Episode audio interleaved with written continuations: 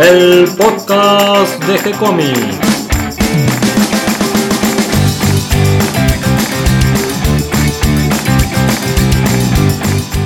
Muy bienvenidos a un nuevo episodio de G-Comics, el podcast donde hablamos de todas las técnicas necesarias para realizar un cómic, cómo dibujar un manga y todo el conocimiento requerido para dibujar esa historieta que tenemos dando vuelta en la cabeza. Mi nombre es Gonzalo García y mi intención y la de todos los que hacemos G-Comics es colaborar con aquellos que estén interesados en avanzar, en progresar, en mejorar en su formación como dibujante de cómics. Y hoy me acompaña Catalina García. ¿Cómo estás, Cata? Muy bien, tomando unos mates deliciosos que me preparaste. Muy contenta por el podcast de hoy. Sí, venimos a buen ritmo porque estamos haciendo dos por semana, los martes y los viernes, ¿no? venimos bastante bien.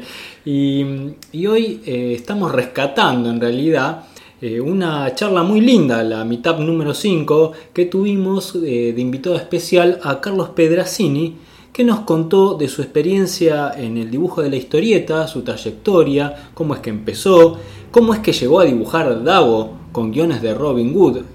Carlos Pedrazzini dibujaba eh, los libros eh, bimestrales que se publicaban en, en Italia de editorial Eura, que ahora se llama editorial Aurea es muy parecido el nombre, pero hubo ahí un cambio de dueños, de editores. Pero distinto. Sí, la cuestión es que sigue con los mismos títulos y justamente Carlos Pedrazzini nuevamente está dibujando Dago, así que aprovechamos este encuentro y esta esta charla sobre, sobre su trayectoria como dibujante para que hablemos también un poco de cómo es este asunto de dibujar caballos. ¿no?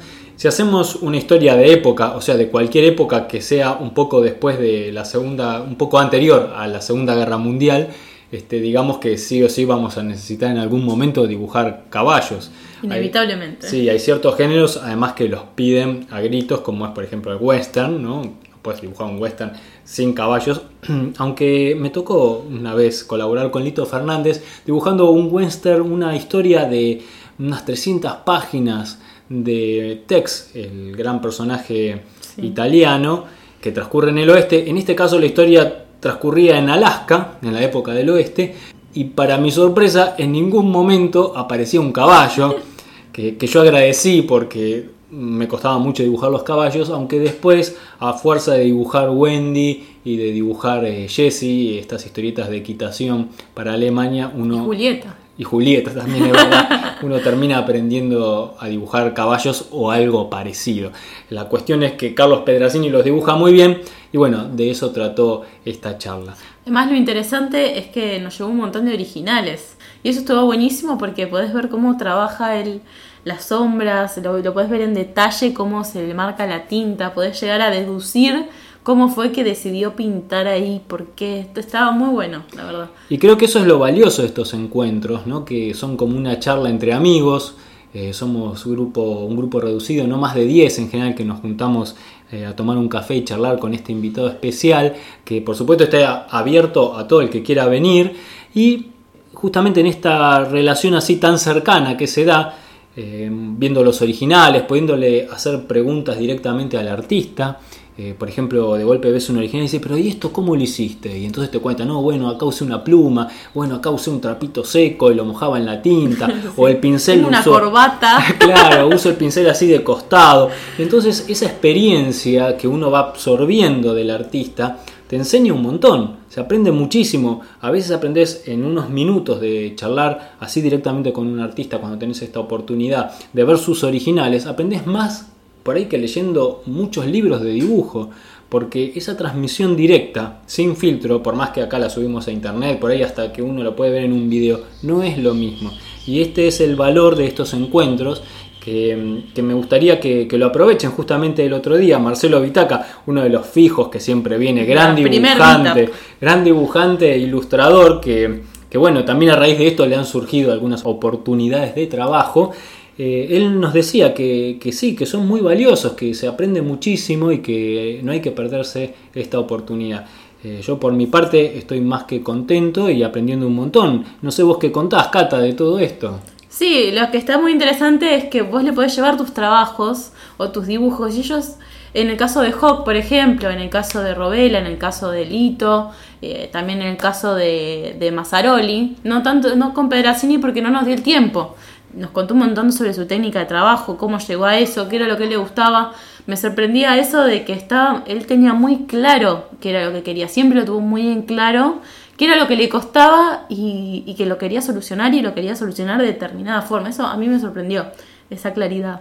Y me gustaba eso, de mostrarle los trabajos y que te tiren, mira acá, esto claramente te falla acá, deberías reforzar esto, eh, esto está muy bueno, pero fíjate de cambiarle este cuadrito. Entonces, esa devolución, ya con tu trabajo, mostrándoselo de cara a cara, también te alimenta de otra forma, precisamente. Como decís vos, no es lo mismo en un video que cuando estamos, estás mostrándole tu trabajo y él en base a lo que ve y lo que charlan en ese momento te puedes dar una devolución. Y eso me parece que es súper enriquecedor. Sí, y otra cosa que suma más, además de todo esto, es que conoces otros artistas, otros que están en el mismo camino que vos, que le están peleando también de abajo, o que ya están con cierta trayectoria de recorrido ya hecho, con experiencia, y este ida y vuelta, este compartir experiencias te enriquece muchísimo y además te da mucha información y posibilidades de acción. Y además surgen amistades, porque no me digas que también se juntan por afuera de la mitad para cenar, para salir, ¿no? Se van dando estas relaciones sociales, no solo de trabajo o de arte, que, que también es muy lindo. Sí, nos juntamos a comer. La idea es a dibujar, pero siempre terminamos comiendo y no dibujando. Pero siempre hablamos de, de proyectos, ideas. Bueno, con uno de los chicos ahora surgió un proyecto, un guion, una historia. Eh, así que estamos con eso también a ver si él se pone a escribir, yo me pongo a dibujar y un poco surge eso. Y además el contacto que tenés, porque yo terminé cada meetup con el contacto un montón de artistas con los cuales también le puedo mostrar mi trabajo, ellos me dan devoluciones. Y eso está buenísimo, saber que tenés un, alguien que sabe más que vos. Que hay vida más allá del tablero. Además. y está, está, la verdad, las meetups a mí me encantan. Me encantan. Bueno, y ya vamos a escuchar entonces esta charla con Pedrazzini, pero antes, antes, eh, quería que hagamos un pequeño recorrido por las novedades que tenemos en el sitio, que además de sumar siempre una página nueva cada día de historieta, de las series que vamos sumando, Más de una. de una nueva serie cada semana, cada no, cada semana ojalá estaría buenísimo, pero por ahora es una vez al mes subimos una nueva serie, las iniciamos y le vamos subiendo una página cada semana, en este caso la de este mes fue la- Tenemos una tuya, con un guion tuyo. bueno, sí, con los grandes dibujos de Lito Fernández, justamente es el caso de Jorobumo, esta historieta que iniciamos en este mes de agosto. La semana pasada, precisamente. Y además la semana pasada también inauguramos la tienda, ¿no? nuestra librería, nuestra comiquería online, eh, donde vamos a ir poniendo algunos eh, libros, historietas a la venta por si a alguien interesa. A veces eh, hay material que no llega a todas partes del país y bueno, es una manera de colaborar no solo con la difusión, sino con los posibles lectores, potenciales lectores interesados en algunas partes más alejadas del país. A veces cuesta acceder a cierto material porque sabemos que existe, pero no sabemos dónde comprarlo. Vas a una librería, una comiquería, si es que tenés alguna cerca y no lo conseguís, y si estás más alejado de capital, todavía más difícil conseguir eh, material específico de historieta. Bueno, ¿y qué te parece entonces si vamos a escuchar la charla que tuvimos con Carlos Pedrazzini? Dale. Yo me arrimaba. No, los dibujantes donde aprendí a dibujar caballo no están en internet, che. Porque son previos, son, son gente que. ah, No me acuerdo el nombre ahora de alguno de ellos. Tipos que hasta vinieron a Argentina. ¿Ah, sí? Porque la Argentina eh, era única en el polo. Claro, y bueno, sí, sí. Le llevábamos como 50 cabezas a. No había, no, no había árabes como si eran mucha plata. Igual siguen viniendo a comprar caballos, a buscar jugadores de polo. Ese, bueno, pero era, era los jugadores usaban los sombreros de corcho como lo de los exploradores ingleses, un poquito más corto. Y, y este tipo vino acá y dejó dos o tres libros de, de- de cómo bocetar los caballos de una manera un poquito más esquemática, más simple. Yo aprendo un poco de ¿De ahí. esos libros vos aprendiste? Sí, pero pasan los Salinas. Ah, ¿Y no te acordás qué autor? Ya me va a salir. eh, Bueno.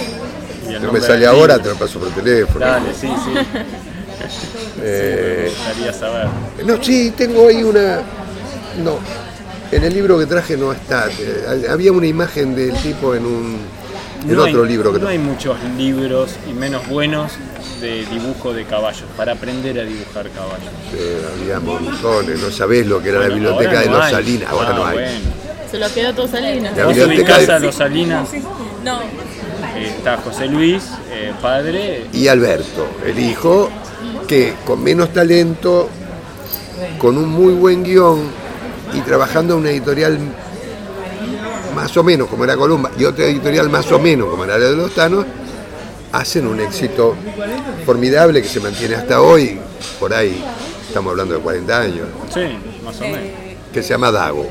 Dago. Dago. Con guiones de Robin Hood. Con guiones de Robin Hood, que era un, sí, sí, sí, era ahora un sí. narrador. Acá tenemos uno, la versión de Carlos Gómez. Ah, bueno.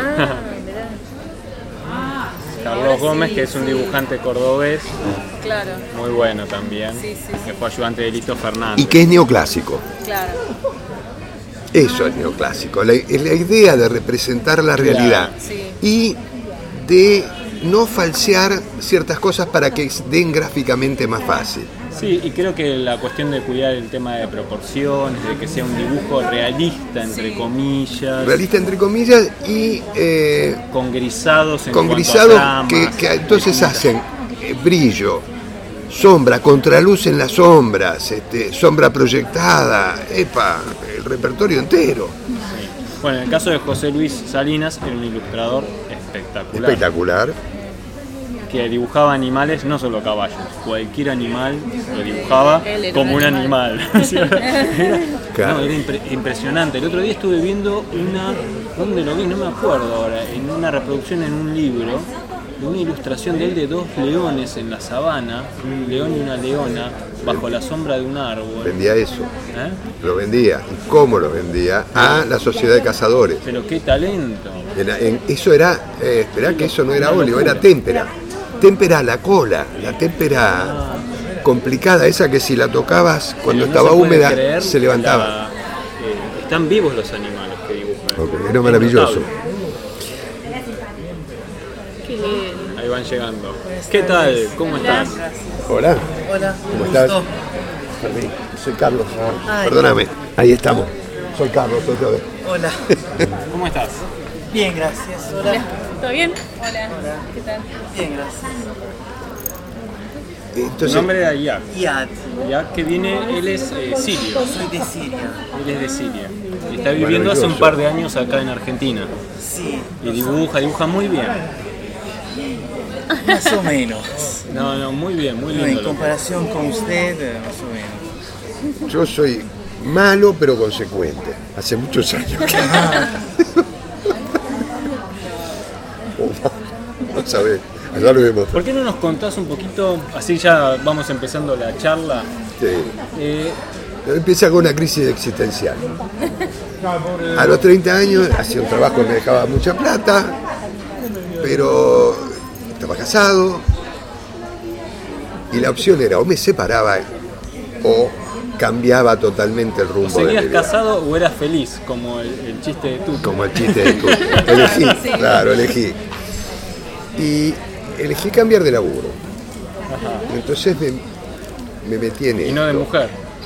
De mujer cambié después. Ah. Después eso fue inevitable. viste, Pero, Con el laburo solo no alcanza. no, no alcanza. Eh, pero esperé hasta... No, soy un consecuente, en serio. Cuando mis hijos crecieron y todo estaba bien, Pero entonces empezaste en la historieta como a los 30 años. yo empecé a los 30. Y- pero y ya tenías nivel de dibujo. No, ahora te muestro cómo empecé. Yo creía que sabía. La cosa es que me voy, me, tengo una, me voy a una, una academia a aprender dibujo con, eh, con un viejo que había estado en había estado con Breccia, que había estado con ¿Quién era? el Indio Pereira. Ajá. Eh, estaban en la Galería Güemes, al, eh, en Florida 700, un lugar fantástico. La Galería Güemes, un lugar fantástico. Había abajo, en en los sótanos había un, un teatro que se usaba para burlesque, chicas que se Ah. desnudaban y qué Así que yo. iban a las clases de dibujo y después se quedaban un rato más. No, yo fui a ese teatro, a ver el teatro. Ah, A ver a las chicas, yo más o menos tenía idea. ¿Qué tal? ¿Cómo estás? ¿Cómo estás? Dale.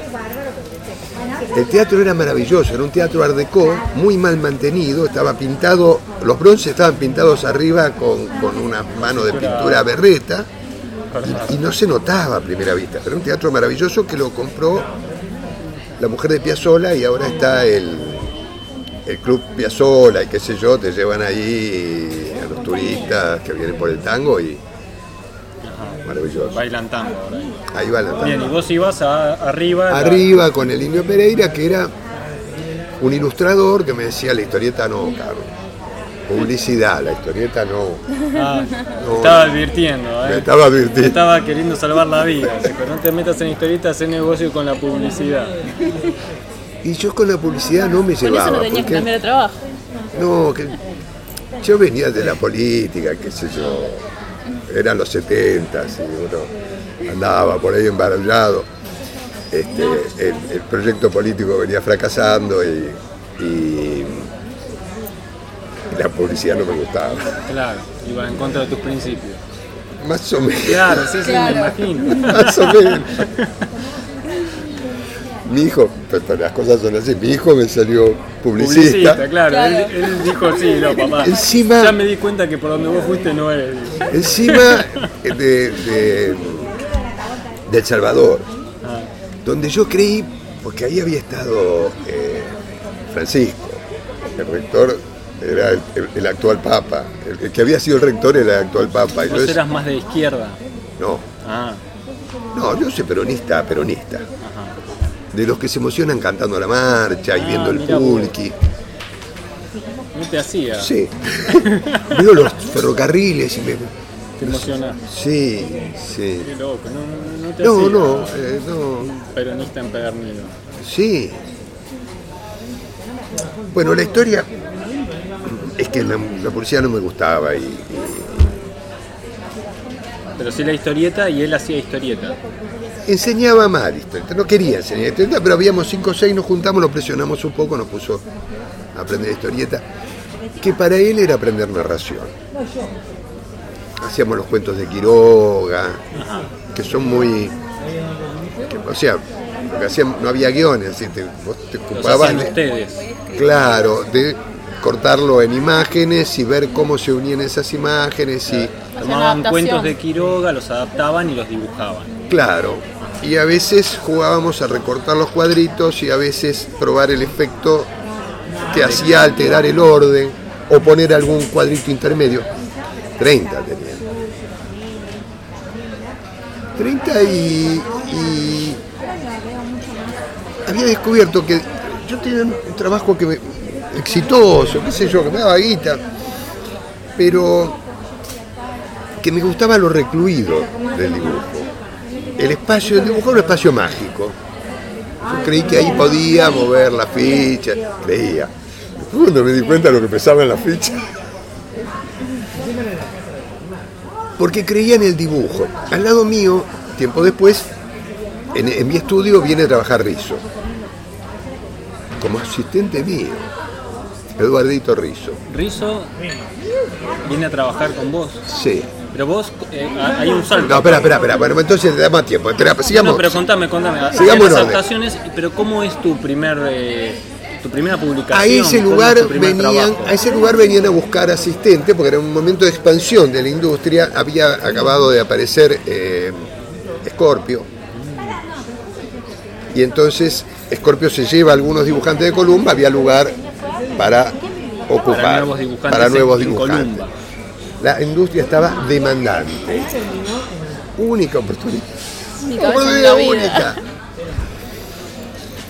Y vine a buscar, eh, me vine a buscar eh, eh, y me, no, me- eh, ¿cómo se llama? El, el, el del. Eternauta, eh, Solano López. Solano. Ajá. El estudio de Solano tenía a José Muñoz como como cabeza de su estudio, Muñoz, el de Alex Sinner. el de que era- Pero yo hago la cuenta y digo, yo no voy a poder vivir con eso. Yo estaba acostumbrado a vivir con mucha plata. Claro. Entonces lo dejo pasar. Y después vienen los Villagrán y ahí yo pregunto, y también medio me, me solicitan que vaya a visitarlos. Los. Villagrán, por ejemplo, dibujantes de Nippur, para que ubiquen. Claro. Dibujantes de Nippur. Sí, sí, le- Los Villagrán es, por ejemplo, uno de los dibujantes de. de- Es, neo- es un neoclásico. claro. Ahora, vamos a hablar de estilos también. Entonces, este, yo le pregunto a alguien que está al lado mío, digo, che, ¿cuántos estudios más como este hay? No, estos son los dos únicos. Después está Lito Fernández que no tiene estudio eh, donde los reúna. claro. Y si, no te, si vos no ves, no aprendés, decía yo. Así que agarré con los Villagrán. Y llegué, entré allí, me dieron algunos laburos, estaba por caer Isabelita. Me llevo algunos trabajos para hacer, me contrata el Pollo Andrada, después también. Entro y lo conozco a Robin, que es el que va a hacer, Ah, Robin, Robin Wood, Wood. que es el que guionista con el que me voy a enganchar y voy a seguir toda la vida con él. Hasta que se lastima y no, no puede escribir ahora. Y al mismo tiempo entró a un lugar donde eran todos milicos, era una cosa de una ideología complicadísima para mí. Para mí eran nazis. Bueno, sí. Y venía, eh, había un. Eran, los- eran dos los Villagrán, dos o tres hermanos, dos hermanos. Enrique Villagrán había sido subteniente, teniente había egresado del colegio militar, se había prendido en una, en una revolución de Colorado y Azul y lo habían echado del ejército. Ah, mira vos, eso no lo conocí. Pero Sí, tenía todavía su uniforme allí sobre la silla, uniforme en el que no cabía. Hacía mucho que no cabía, los bliches ahí que tenían una cinturita así. Y él ya no. Y venían algunos compañeros de él que manejaban centro eh, de detenidos, centro de exterminio. Una cosa media pesada. Era pesado para mí. Era pesado para mí que montones de amigos judíos, la cosa. Por ahí me llamaba algún amigo con apellido medio complicado y estos tipos se ponían locos. Eh, me costó mucho. Y vos dibujabas ahí en el estudio de ellos, Dibujaba ahí. Y llegué pero como ayudante. como ayudante. Y llegué medio a manejar los ayudantes. Había varios ayudantes. Y en eso entra un pibe de 16 años, grandote, Mira que Safino. Al que le digo primero cómo es esto, esto es así. A los 15 días le iba yo a preguntar cómo se dibujaba, porque el tipo se iba... A veces pasa, y me pasó ver varias veces en la vida, y esto lo voy a contar después, ver cómo, cómo se despliega un genio. Como una flor, así, de una cosa verde, de un repollo verde se abre así, una flor maravillosa. Safino, Safino. es un flor de dibujante que empieza a publicar Nippur, que ya era una serie exitosa. Él empieza a dibujar Nippur cuando tenía 17 años. O sea, un- era un animal. Dibujaba muy bien. Un superdotado. Un superdotado. Con alguna cosa rara, emocional, con algún quilombo emocional, porque, Sí, porque es lo que después a él lo termina lo termina enajenando. y muere muy enajenando. joven. Muere joven, a, a los, los 40 más o menos. Sí, muy joven, Sí. una pena. Pero un dibujante maravilloso, una locura lo que es. Eh, así que cuando pude salir de los villas, salí. Y entonces. Hasta voy. ahí no, ningún trabajo era tuyo todavía, o sí, o ya habías publicado. Cuando me voy de los me, me voy de los villas cuando me van a la primera serie. ¿Por qué me dan la primera serie? Porque yo era timonel. Porque eras Timonel. timonel. La editorial donde trabajo, donde empiezo a, a publicar eh, eh, eh, historietas autoconclusivas, era, estaba mal manejada. El que la Que era de manejaba, náutica. el- Era de náutica. Espera, eh, el que la manejaba era Ramón Columba, que era un señor, un bombiván, un señor. Yo, yo era un tipo muy con muy poco ta- talento para llevarme bien con la gente. Y este tipo tenía en el escritorio, me señala con orgullo, porque a mí me gustaba mucho la historia, me dice la lanza de bustos. Nunca ganó una batalla, dije yo. Pero Si me, Yo creo que no me escuchó, porque si me escucha, este, me echaba. Y hablando con él, me pregunta si distingo un barco de otro, unos barcos de vela con, con dos palos que si tenían el timón antes del segundo palo eran una cosa, eran un yol y si no eran un queche o algo así. Y le dije era de tal cosa. Se quedó, el que pensaba darme una clase, se quedó así. Y yo le dije que era timonel, porque era socio de un club y manejaba un barquito a veces. Había tomado un curso, no, no manejaba un barquito.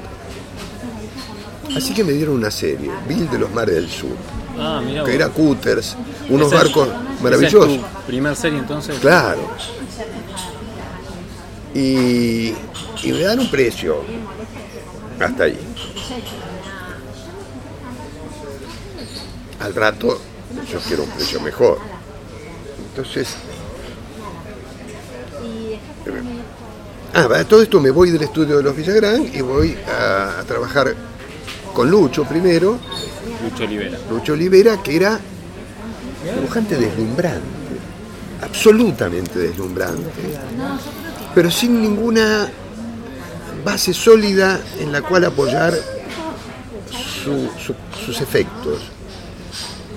No era alguien de quien aprender, no, Claro. no construía, Ese, eh, Un edificio. Por ejemplo, de Gigamella el Inmortal. claro, lleno de efectos. Por ejemplo, dibujaba mucho ciencia ficción, entonces había gente con cascos este, así, de espacio, y el tipo te reflejaba acá lo que estaba allí, y a la vez se veía el tipo que estaba adentro entre sombras, y además el instrumental era maravilloso. Yo hacía el instrumental. Había ascendido. estabas de ayudante. Estaba ayudante. Pero el ayudante era un método como, como del Renacimiento. Si vos trabajabas en una botega en el Renacimiento, vos empezabas haciendo el trabajo más vasto y terminabas el, el- el dibujante, el, pintor de- dueño de la botega esta era la marca que vendía y él se reservaba la cabeza y las manos. O sea, vos podías llegar, estoy hablando de Renacimiento, hasta cuando ya querías dibujar caras te tenías que ir a hacerlo a tu propio rancho. Así que uno hacía cosas, iba rellenando. eh, Y después pasé a trabajar con los Salinas, donde ya ahí le hacía la primera tinta a Alberto Salinas. Alberto Salinas hacía una serie con caballos. Hacía Dago, lo que estoy haciendo yo ahora, perdón. Lo que estoy haciendo yo ahora. Allá hacía Dago en ese momento. Claro. Y también hacíamos otra. Eh, eh, también hacía eh, una de, de- Para récord hacía una de legionarios, aquí la Legión o algo así, y una de eh, Fortrekkers, una eh, de la guerra anglo-boer de, Ajá. de Sí, no, esa Sudáfrica. No, no la conozco. Eran guiones complicadísimos, porque los guionistas a veces escribían con toda facilidad. este, de la izquierda, eh, toda la tribu Masai, este, con el brujo, el cacique, y a la derecha una manada de elefantes. el- hay uno que tiene un ojo tuerto y el otro tiene eh, un, un- un Una colmillo roto. Y de enfrente la carga la brigada ligera. Ellos escriben así. En y nueve vos- cuadritos. Y vos te enfrentabas con eso en un cuadrito así. Después había que seguir y había Bueno, que hacer varias ese páginas. es el oficio de- del dibujante de historieta. Y Alberto no tenía mucha habilidad ni mucha eh, eh, eh, más o menos armado dentro de, la, de, de lo del viejo, del criterio del viejo, no le esquivaba nada. Había que dibujar todo. Había que dibujar todo. Yo decía, si ponemos una duna, si ponemos dos dunas, la sombrita. En el desierto, al- al- al- a, rayo de sol se proyectan sombras, porque a mí me venía gustando Milton Caniff. Claro. Y yo quería ponerle negro. Y, Bueno, me dan una serie, voy a Columba y pregunto, después de hacer varios números, varios meses. ¿Cómo hago para ganar plata? Porque esto no es plata. ¿Cuándo Y, viene, y lo mismo te preguntaron todos. ¿Cómo- ¿Cuándo viene el aumento? Me dice, no, acá no. no. Yo hacía esto para aprender y quería ganar plata por esto. Me dice, no, acá no, mira, el sistema de acá tenemos tres o cuatro eh, dibujantes que venden mucho. Vos tenés que hacer el estilo de uno de estos tres o cuatro dibujantes. Y me menciona entre ellos Mandrafina, a Ernesto García y a Ricardo Villagrán. Y ahí viene el tema del estilo. A Ricardo Villagrán yo no podía imitarlo porque hacían toda una gama de, de grises. Para dibujar esto había acá toda una gama de grises y de arrugas. Las arrugas no eran una manchita negra. Eran 50.000 tramitas que después doblaban y que contraluz y que...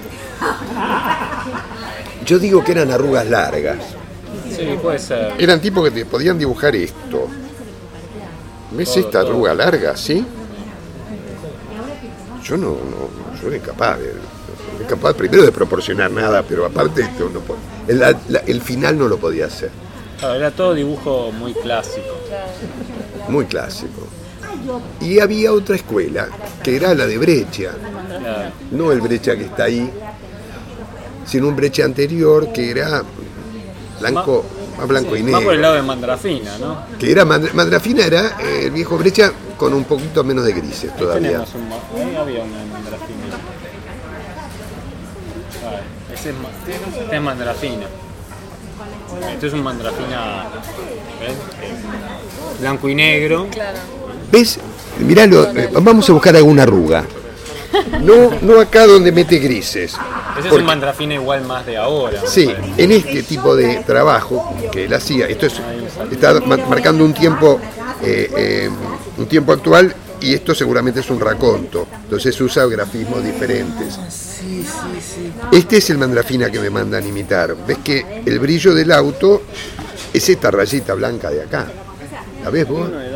No ves nada. Eh, frente a un objeto vos tenías que optar por dibujarlo blanco o negro. Y con gran arbitrariedad. Si vos podías dibujar un cielo negro, si era necesario, o un pavimento negro, si te parecía que era necesario. No tenía que ver con el color del pavimento, tenía que ver con una... ¿Ves? Todo esto es raconto, son grises. Digamos que lo de Villagrán tenía que ver mucho más con esto, ¿no? Claro, sí. Más tramita. Y esto, la posibilidad de hacer algo, una pilcha negra sin grises, un pelo que apenas tuviese un brillo, a mí me parecía que era el camino. Porque además me dejaba pensar en lo que a mí me gustaba pensar, que era, como les contaba, esto de cómo ordenar la secuencia, cómo debía, y el tiempo de lectura. Tiempo de lectura. Yo digo que una cosa que es blanca, con arrugas tan sencillas como estas, con una sombra proyectada plena, negra, con otra cosa negra y apenas brillos, es fácil de leer. Es como un afiche. Había unos afiches, eh, yo vivo en la provincia, que decían box, ocho grandes peleas, eh, el nombre de los tipos y el lugar donde ir. Y vos pasabas con el auto y podías leer todo eso. Claro, los trazos eran así de gruesos, pero vos podías leer todo. Y a mí me gustaba esta idea de que se podía leer todo. El mensaje simple y directo. Sí, me gustaba. Después voy a terminar haciendo Bien, diferentes cosas. claro, y, y entonces im- imitaste el estilo de Mandrafina para, para trabajar en Columba. para trabajar en Colombia. ¿Y qué dibujabas ahí? Si te acordabas. Miniseries. Ah, eran Eh, eh, una de ellas es. eh, tuvo de moda una novela. Papillón, por ejemplo. Moby Dick, por ejemplo. Moby Dick estaba bien porque además había barcos que a mí me gustaban y, y que conocía más o menos. Y ahí empecé a documentarme. Porque esto viene con lo de los caballos, va a venir por ahí. Ah, porque caballos hice con los Salinas. Sí, me imagino que. Claro, porque ahí ya estabas con Dago y ahí ya te metiste. Me con miraba el viejo me decía, no. Sí, viejo, el viejo, José Luis. Te decía, no, tiene una articulación más el caballo. La pata va para el otro lado, te decía. Pero yo me avivé de que era una oportunidad única y empecé a juntar documentación. Eh, a ver si entendía de caballo. Y al final me las, me las rebusco. Pero no entiendo de caballos. eh. Eh, después pinté cuadros de caballos y los vendí, vendí bien. Pero todavía por ahí, bueno, como dibujante de historieta dibujamos acción. Entonces, cuando me puse a pintar, no pintaba cuadros estáticos, pintaba cuadros dinámicos. Caballos en movimiento, faenas de campo, tipo, ¿no? un par de novillitos. Pero como yo no soy de campo, por ahí el novillito te lo hacía más grande de lo que debía. o de esa raza no. Como De esa todo. raza no había ese tamaño. Claro, todo tiene su especialidad después y, y los Y que después, saben te y el- el- enseguida. el- no. los aperos, los lujos, dicen acá, de, de- del caballo son específicos de cada región y vos tenés que saberlo. Además, los caballos de acá son feos. A mí Mucho no me gustan. Pero en ese entonces conozco a otro gran dibujante de caballo que se llama Roume, Sí, que, que, con el cual nos hicimos muy amigos. que encima vivía cerca de tu casa. Y hace que casa. Eh, tipo exquisito. Y digo exquisito a la gente sencilla de verdad. Tipo que había hablado francés como primera lengua. Entonces tiene una CB en un momento, queda mudo un tiempo, después empieza a hablar en francés, que era su primera lengua. Hasta que vuelve a aprender el castellano, pero se le escapaba alguna palabra en francés. Y te pedía perdón. Pedía perdón. La crencha, sí. En el, en el momento que yo vendía cuadros de caballo, este, me convenía hacerme amigo de algunos tipos que tenían nada, que se compraban los cuadros. O me dejaban ir a dibujar ahí. Mi mujer era, mi ex mujer, era gerente de publicidad de Rolex. Así que yo tenía acceso al campo de polo. Se podía vender. Algo se podía vender. Estaba con este, con uno de estos. eh, Me voy a, ver la semana de los caballos en, la rural con el viejo Rome. Crinudo, con una barba tusada, así. una- se pone un saco azul. Estaba viudo, pobre. Había estado muy enamorado de una mujer y se le había muerto. Entonces, este, eh, se quedó solo en una casa llena de cosas viejas, algunas antiguas y otras sencillamente viejas. Vamos a la rural, saca un saco azul que tenía 15 años en la, en la, en la percha y tenía acá la marca de tierra de los 15 años. El saco estaba bien, pero tenía la marca de tierra. ¿Qué le vas a decir nada? Vamos. Y, y este, eh, el dueño de Laras, qué sé yo, que hablaba latín y qué sé yo, lo miraba así. Entonces yo le dije, cuéntele, don Carlos, de cuando vivía en Mónaco y era pintor de Mónaco y lo invitaban los príncipes.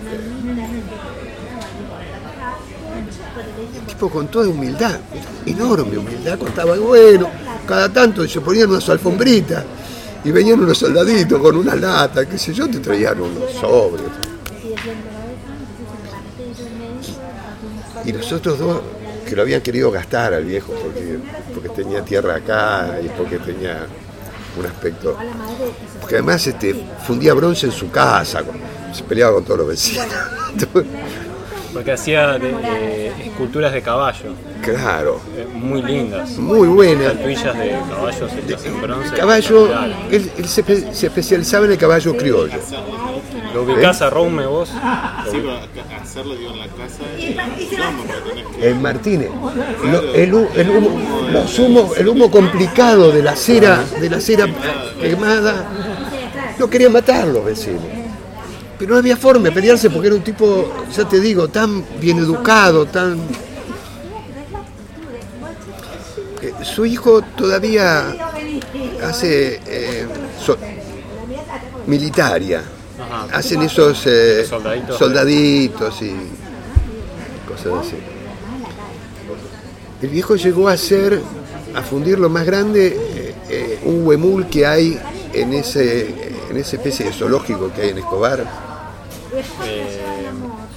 sí, Temaiken. en Temaiken. Ah. Hay un huemul afuera que es de él, sí. Ah, mira vos. Eh, y, y armaba estos caballadas, este, tropillas de caballos criollos y tenía un truco porque eh, los tenía muy bien armados tal que podía intercambiarlos. Entonces este, de pronto te vendía seis así o cuatro acá o tres acá y lo hacía entre ocho o nueve que tenía. Ah, está bueno. Está bueno, tenía siempre la misma figura y las iba. las iba eh, Intercalando. intercalando y estaban bárbaras. Pintaba. No, no pintaba bien, pero pintaba. Le dibujaba muy bien. Dibujaba muy Dibujaba bien. muy bien los caballos. Justo el otro día estaba revisando unas Scorpio viejas que tenía y eh, salió una, en una época una Scorpio Plus, una, una edición especial Claro. de Scorpio, que venía a color y trae una historieta de Rome solo de caballos.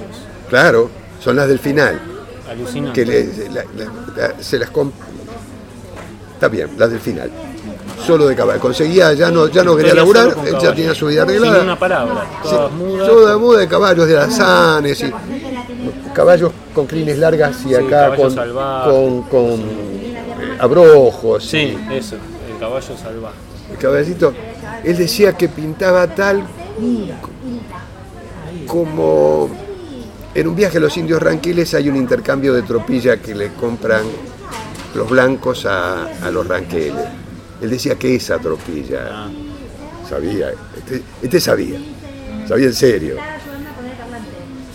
Entonces yo empiezo a juntar eh, documentación de, de este, de los Salinas y de qué sé yo, hasta tener hoy una biblioteca. En ese momento había mucho, eh, muchas revistas importadas de caballos árabes, muchas revistas de polo, había tres o cuatro. Y yo me conseguía todo eso y lo iba juntando. Y trataba de dibujar. eh. Pero busco un aumento nuevamente en Columba, pero no, no, ahí viene la... Vos ibas atrás del dinero por medio de la historieta, que es algo muy difícil. Era algo difícil. Yo quería, so- quería sostener mi casa. Sí, bueno, está bien. Y me había habituado a vivir de cierta manera. Y no se venía dando. Eh, Entonces eh, consigo que me den una historieta que me parecía que era de Robin, Larsen y Finch. Entonces fui y los apreté. Digo, bueno, miren, si en tres meses no me dan un aumento, yo me voy. Pasaron los tres meses, no me dieron Pero aumento. bueno, te dijeron. Entonces yo estaba juntando plata para irme del país, ¿sabes qué hacía? Entonces me voy a Italia, pasaje me voy a Italia. Y en Italia, nada, lo que llevaba lo vendí rápido con esta editorial. Voy, a esta editorial con la que ya tenía, ellos ya me habían editado lo- Los Hombres de la Legión. Yo continúo el trabajo de, de- ¿Pero cuál? de Alberto La- Salinas, La, la Scorpio que se editaba en, en Italia. la Escorpio que se trabajaba en, en Italia. Acá se editaba Scorpio y estaba la versión italiana porque eran hermanos o algo así. No, eso es- ¿no? no. Hay una relación. ¿Cómo es que.? El cómic italiano, los italianos son ritualistas, clásicos. Había una costumbre, un hábito y una gran generación de ilustradores italianos que se había formado alrededor de eh, la Domenica del Corriere, el Corriere de la Sera, eh, de un suplemento ilustrado dominical y tenían unos ilustradores fantásticos. Había una gran editorial que era Bonelli y una editorial menor que era esta, pero esta tenía había descubierto que podía comprar más barato acá. Entonces nos compraba historietas a través de Scorpio. Scorpio era la gente de, de Scuti, que acá era- Scuti, la, Scuti. gente de estos tipos que acá Ah, pero ¿y te compraba. llama- por qué acá se llama Scorpio y allá en Scorpio? ¿Era porque por casualidad? Por... eh, ellos ponen un agente para comprar acá. Ah. Ese agente descubre que se puede publicar puede publicar, si se las vende publicadas una vez, lo- hace lo que les piden los tanos, pero la publica una vez acá. Está bien. Y entonces le pone el mismo nombre que la Scorpio italiana. Que la Scorpio italiana. Ah, claro. ahí está. Ahora Era al revés. Era al revés. Y Lancho Story, qué sé yo. Tienen dos revistas, yo voy a verlo. Les llevo unas cosas y me dicen, los tanos, yo, hablo- yo champurreaba el italiano. Y ahí en la ventanita. El otro me dice, ¿y usted quién es? No, ¿usted de dónde es? Buenos Aires. No, no, de Italia, ¿de dónde? Porque yo me llamo Pedrazzini, no, Piazzetta. No, digo, cuatro generaciones en Argentina. No, no, ¿de dónde? Ah, acá, el lago de Como. Ah, porque la guerra civil existe. Si yo decía que venía del sur, no me daban trabajo. Todavía se sigue. Es, es increíble. Y, eh, y- y uno del y le di- el jefe de arte me dice que él es austríaco, ¿no? Se golpea cuando dice que es austríaco. ¿no? Sí, sí, sí, sí, increíble la rivalidad que todavía está muy vigente. Sí. Muy, o sea, no. Así que es- esta editorial pequeña faroleaba de que ellos editaban la Escuela Argentina de Historietas. Porque la Escuela Argentina de Historietas existía y había tenido unas bestias. Claro, bueno, sí. Esas bestias son anteriores a mí. Yo pertenezco a la eras- generación que los vio. Bueno, sos de la nueva generación que vino después de, esa. No sabés la diferencia que había. Bueno, bueno. Épocas distintas. Épocas distintas, eh, amores distintos. Eh, eh, esta gente trabajaba con los que yo conocí, verdaderos grandes artistas, trabajaban con materiales exquisitos. Iban a elegir un pincel. ¿Cuándo yo voy a comprar un pincel? Me preguntan quién soy. Pero no existen más Había pocos de esos pinceles entonces voy a comprar un buen pincel. Me mandan al lugar donde los contrabandeaban. ¿Y usted quién es? Estaba apenas así. Otra vez no me dan bola. Vengo de parte de Salina. Ah. Yo, yo había visto que el viejo Salina los elegía. No, uno me dio y tuve que pagarlo mucho. Nada de probar. No, te marcaban la jerarquía. Existían los grandes maestros, pero estaban. caminaban a esta altura. y uno era un pichi. Bien, y entonces en Italia eh, publicás finalmente así directamente por tu cuenta. Directamente, por mi gente, pero me preguntan, ¿y usted quién es? No, no solo de dónde es, sino ¿usted quién es? Digo, no, bueno, yo soy amigo de, qué sé yo, así, así, Robin Hood. ¿Qué? Yo soy amigo de Robin Hood. Venga mañana. Vamos a hacer una conferencia con Robin para hacer este, una historia juntos. Yo que no, no había querido llamarlo a Robin porque no me sentía este, em- dueño de mi, de mis pies para tener una serie con él. Me sentía sobre mis pies, no sé cómo. Yo sentía que era, uno era de batalla, era para... Bueno, pero te ponían a prueba así también. Entonces lo llamo por teléfono a Robin. Tenía poca plata. Las llamadas, tele- Robin vivía en Suecia, las llamadas telefónicas. Robin yo lo conocí en lo de los Villagrán cuando estaba en Buenos Aires, salíamos de señorita. Robin Hood es un gran guionista. un gran guionista, Gran amigo de la- era amigo de la, de la bebida y de las chicas. Y a mí me gustaba- me gustaban esas cosas, era joven.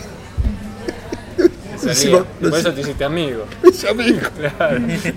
Yo tomaba, cuando él tomaba otras cosas, yo tomaba cerveza, porque no. este Robin señor le daba tomaba whisky. Tomaba en serio. Sí. Tomaba vino, tomaba cosas que podía tomar. Lo llamo a Robin a Suecia. El- el- el- mirando el taxi del teléfono eh, internacional, que me marcaba una cantidad de dinero exorbitante, así.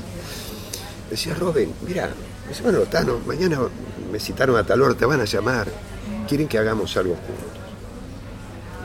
Bueno, ¿y vos qué querés hacer, Carlito? Le digo, yo, a mí me gusta la antropología, las cosas, Latinoamérica, eh, los pobres, eh, la- Peronismo. no, no llegué a decirle.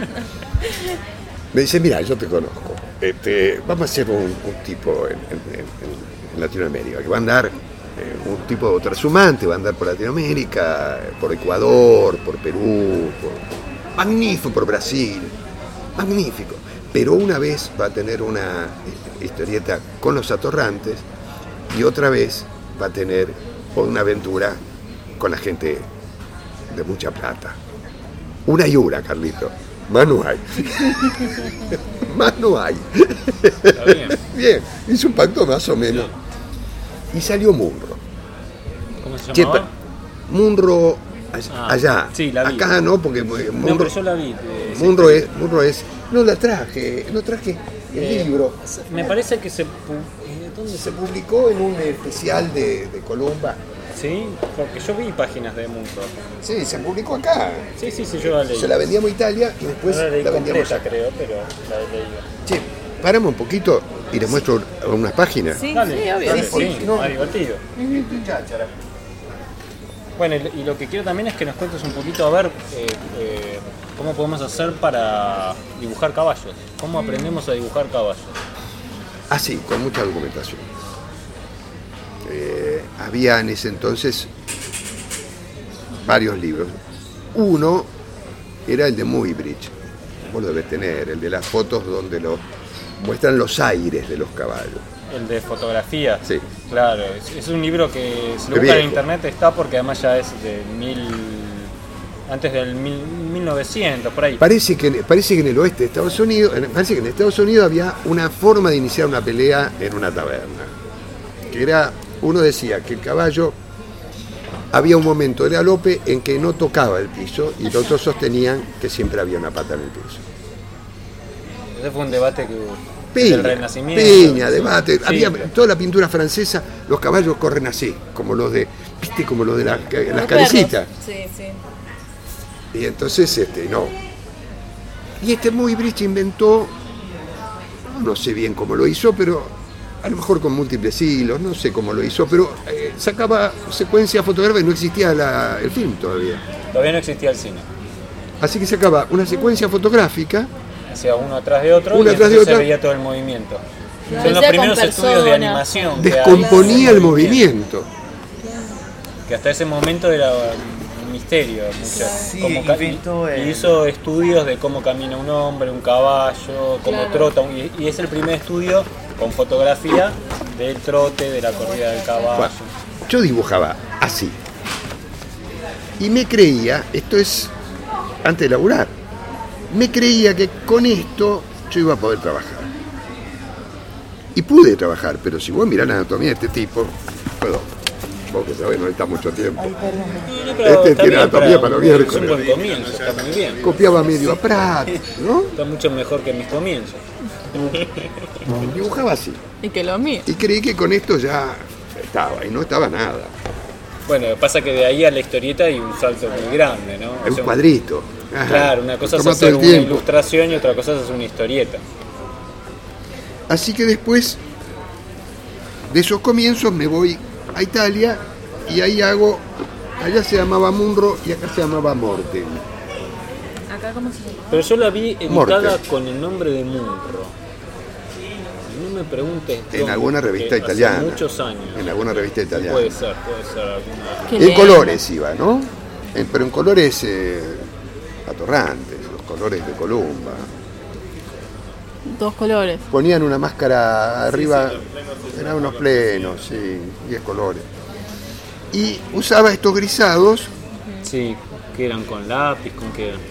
Claro, porque esto es eh, Passepartout. Mm, ¿No sabés? Los originales en un momento eran así. claro, enseguida te arman. En un momento eran así, ¿eh? Porque, Para transportarlos era el tema. eh, y los frot- frotados con un lápiz serigráfico. Entonces el lápiz toma nada más que la puntita y te marca un grisado, más o menos. Lápiz Con- serigráfico. Sí, Queda lindo. ¿eh? eh, yo había usado esto. eh, Soy un cliente de la librería, compré todo, 20 veces, ¿no? Entonces había descubierto que los grises que no me salían con lápices de tiza, ¿viste eso? Lápiz tiza de color, eh, color teja, o hay un, un marrón profundo, y hay un negro, bueno. Ahí yo podía entender cómo eran estos volúmenes. Yo más bien entendía la, imagen plana. Y entonces, esto intenta ser imagen plana.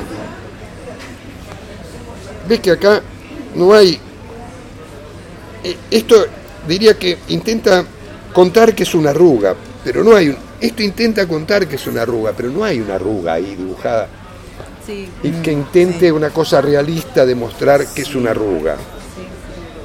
Hay una ¿Con qué trabajabas acá? ¿Con pluma? Esto es pincel. Pincel, pincel. pincel seguro. ¿El pincel acá- traficado? ¿Eh? ¿El pincel de, trafi- de traficado? Eh, Ese que me habían no, no, no existe más esto. Eran unos pinceles Winsor Newton, Claro, eh, la serie 7. serie 7. Sí, no existe más. no existe más.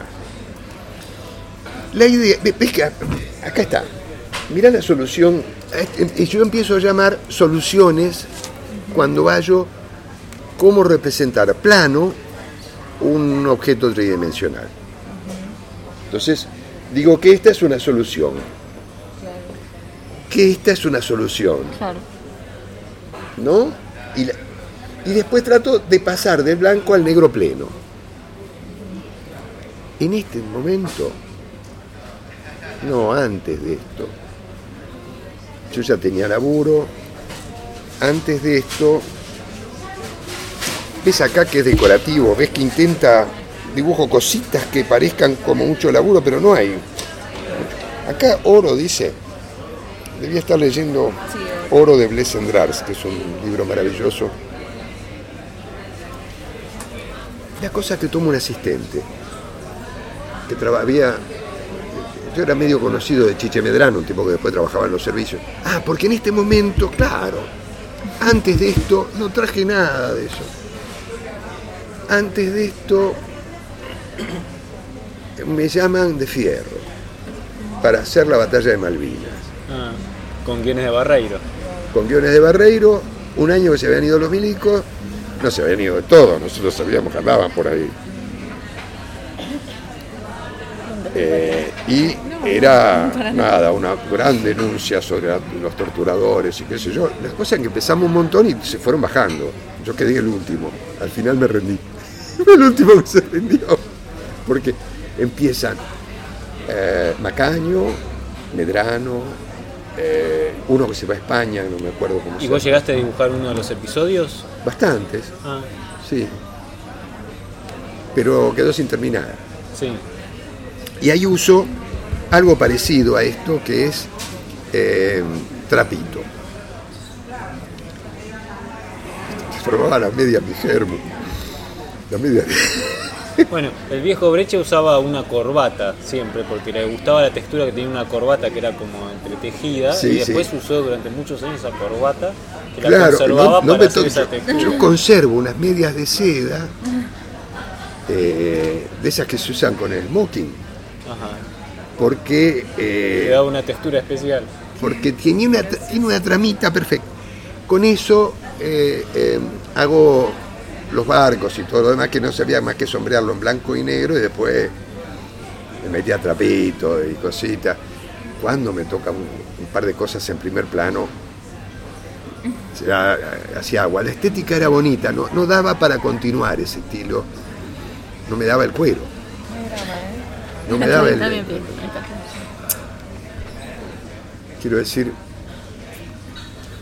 hay momentos en que vos vas a imaginar primero y no te da el- el- la habilidad, y hay otros momentos en que la habilidad te da y haces tonterías. Haces cositas como esta que no significan nada, que son adornos, pero que no, no hacen a la, a la carne de, de la historia. O sea, hay, hay momentos en que vos podés meterte en la historia y momentos que no te da el cuero. Yo pasé muchos momentos que no me dio el cuero porque tenía la idea de buscar una perfección anatómica primero. Tomó a Rizzo en ese momento. Rizzo, la corrección anatómica no la debe tener ahora, pero dibujar. infernalmente bien, concibe, imagina maravillosamente bien. Rizzo eh, es el dibujante. Vos, eh, vos trabajaste con Rizzo. Eh, antes de, de- cuando lo tome- antes de, de que le den una serie en Columba viene a durar conmigo. De Columba te mandaban te mandaban a, a trabajar con un dibujante más formado. Ajá, o sea, Rizzo fue a trabajar con vos. Conmigo. Ah, o sea que Rizzo aprendió de vos. No, Bueno, algo debe haber aprendido, seguro. A transpirar por lo menos. En las páginas. pero sí aprendí algo. En ese momento nos convoca, en la editorial había un tipo muy piola, que sabía defender los intereses editoriales, por eso te hacía copiar eh, un estilo, pero que a la vez le gustaba el dibujo, y si vos podías te ayudaba. En este momento volvió a dar clases el viejo Brecha. Y entonces nos mandó a todos a tomar clase con el viejo Brecha. Rizo no tenía guita. No, Rizo, vas. Vas o vas. ¿Y quién es el que los mandó? Eh, presa. Ajá. Eh, un tartamudo que era un gran artista, pero Es un hombre fundamental en la historia Fundamental. de los dibujantes en fundamental. Argentina. Un tipo que me echaba. me echaba. No, no puedo decir que no. Bien, entonces Presa los mandó a estudiar con el, con el viejo Brecha. Seis meses. No, no duró más de eso, porque había una infla- hiperinflación y esas cosas que pasa el país. Así que en esos seis meses, este, Y ahí fuiste vos y fue Rizzo también. y fuimos más, fue, fue a ver, ¿quién? Qué lindo grupo para estar ahí. un lindo grupo para estar. El viejo eh, tenía un método de enseñanza espantoso. Tomaba el aula, éramos 5 o 6. Entonces el viejo eh, tomaba las páginas que vos estabas dibujando, que vos le mostrabas. Cada semana traíamos páginas. Y que vos le mostrabas y te agarraba del hombro y te salía a dar vueltitas alrededor del aula. ¿no? Como una figura paterna. Te miraba y te decía, ¿esto es lo mejor que podés hacer? Bueno, mejor. Pero es lo mejor que podés hacer. No. Entonces estarás de acuerdo. ¿En serio usaba ese método? Vos no sabés que a mí me costaba dibujar o que me costaba dibujar. Te la rompía. ¿Y te rompía el dibujo? Mirá vos. No, porque no, vos te rompías el. No, no, perdón. Ah, él él te decía que vos lo rompas. Sí. Él te insinuaba con una presión existente, pero a que vos tomes la decisión de romperlo por ir en búsqueda de, de- de un Un escalón manejo más. psicológico. Sí. Un, de psicopatón. un psicopatón. Exacto. Pero nos sacó a unos cuantos, nos hizo muy bien. ¿Quién más estaba? ¿Rizzo y quién más estaba en ese grupo? No, Rizzo hizo nueve versiones de acá. Empezó con, hice- hacíamos un- la adaptación de un cuento que era eh, La visita del caballero enfermo Giovanni Sí, claro, nosotros todavía nos daba ese guion también, sí. ¿Vos te estuviste con el viejo? Claro, yo estuve con el viejo también. ¿Cuándo? Y ya después, Después en Aedo. claro, en su casa, en Aedo. Ah, vos sos de los de, de- de los de la revista El Tripero y todo. Yo estuve, eh, eh, claro, yo era de ese grupo. Yo participé en la primera revista del Tri, pero después yo ya no porque ya estaba trabajando y ya tenía familia y estaba a cuatro manos laburando para Tito Fernández. Bueno, el viejo. Nosotros entramos a ese curso como para laburar, para estudiar con Lito o algo. Y nos preguntaron si éramos profesionales y teníamos una cosa editada. Y sí, ya eran profesionales. Profesionales, éramos, algún, unos centavos cobramos. Entonces nos mandaron con el viejo. ¿Quién estaba? Yo te mandaré la foto. Bueno, dale, sí, sí. Porque la foto, Sí, eh, no estoy yo porque yo la saqué, pero después tengo la foto Dale, solo con el viejo. Mandame la foto, dale. Sí, Van- Rodríguez Van Russell, un muchacho que ya no está, muchos ya no están. Eh, alguno de publicidad, que después siguió. Y, de los que seguimos, tres, me acuerdo. Bueno, Bueno, no importa, no importa. así, ese método. Te dabas vueltas al- y Rizzo hizo nueve versiones. No, pero lo sacó bueno, porque Rizzo no dibujaba, ¿no? nosotros dibujábamos ahí y Rizzo no, le hablaba al viejo. El viejo le echaba. Pero el viejo... ¿Eh? no teníamos, no tenía plata. Rizzo venía de, a vivir acá de Córdoba, vivían en un, habían juntado cuatro cordobeses de Leones en un departamentito que venían a probar suerte a Buenos Aires. Este, era ayudante mío, que cobraba cinco pesos, cobraba dos. Eh, Pensé que era algo más de que. este, no me jodas. No me jodas.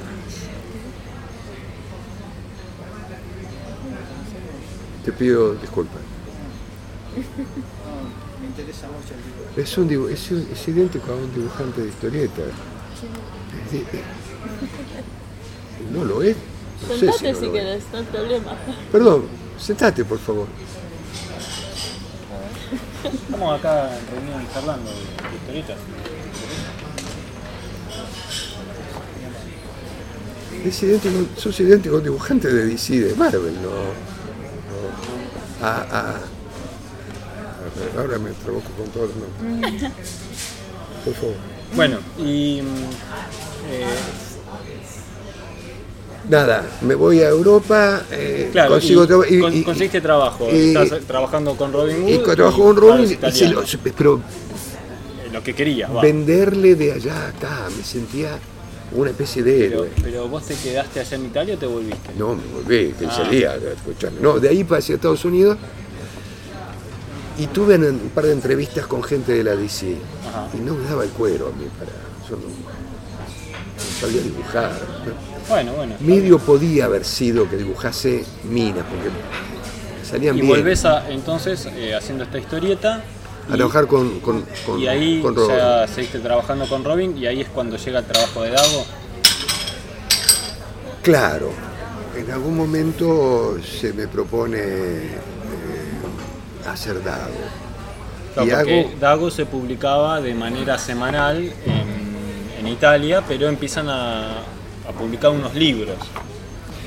¿Vos sos el dibujante de los primeros libros de Dago? Sí, de los nueve Sí, primeros libros de. No, no, no, no soy yo el dibujante. Eh, yo los contraté, algunos, los- yo, yo más bien pasaba tinta o, o había pedazos de eso que hacía yo, no todo. y- eh, fue todo vos un lío. los libros. Yo hice los libros, sí. Eh, lo que pasa es que eso iba a ser hecho entre Ricardo Villagrán y yo. Sí. Ricardo era tan buen dibujante que podía corregirme a mí de mis horrores de, de anatomía sin tocar el lápiz, solo, solo con el pincel, así, al, al correr. Y hubiera podido ser, hicimos ciento y pico de páginas, 200 páginas, pero en un momento Alberto lo quiso corregir a Ricardo, eh, vanidades de, de- vanidades de dibujante. ¿no?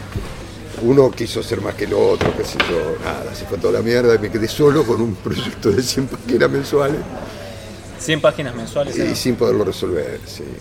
Yo, en ese momento, muy laboriosamente, voy, voy, Lindo trabajo. hacía esto por ahí, pero los caballos están mal apoyados.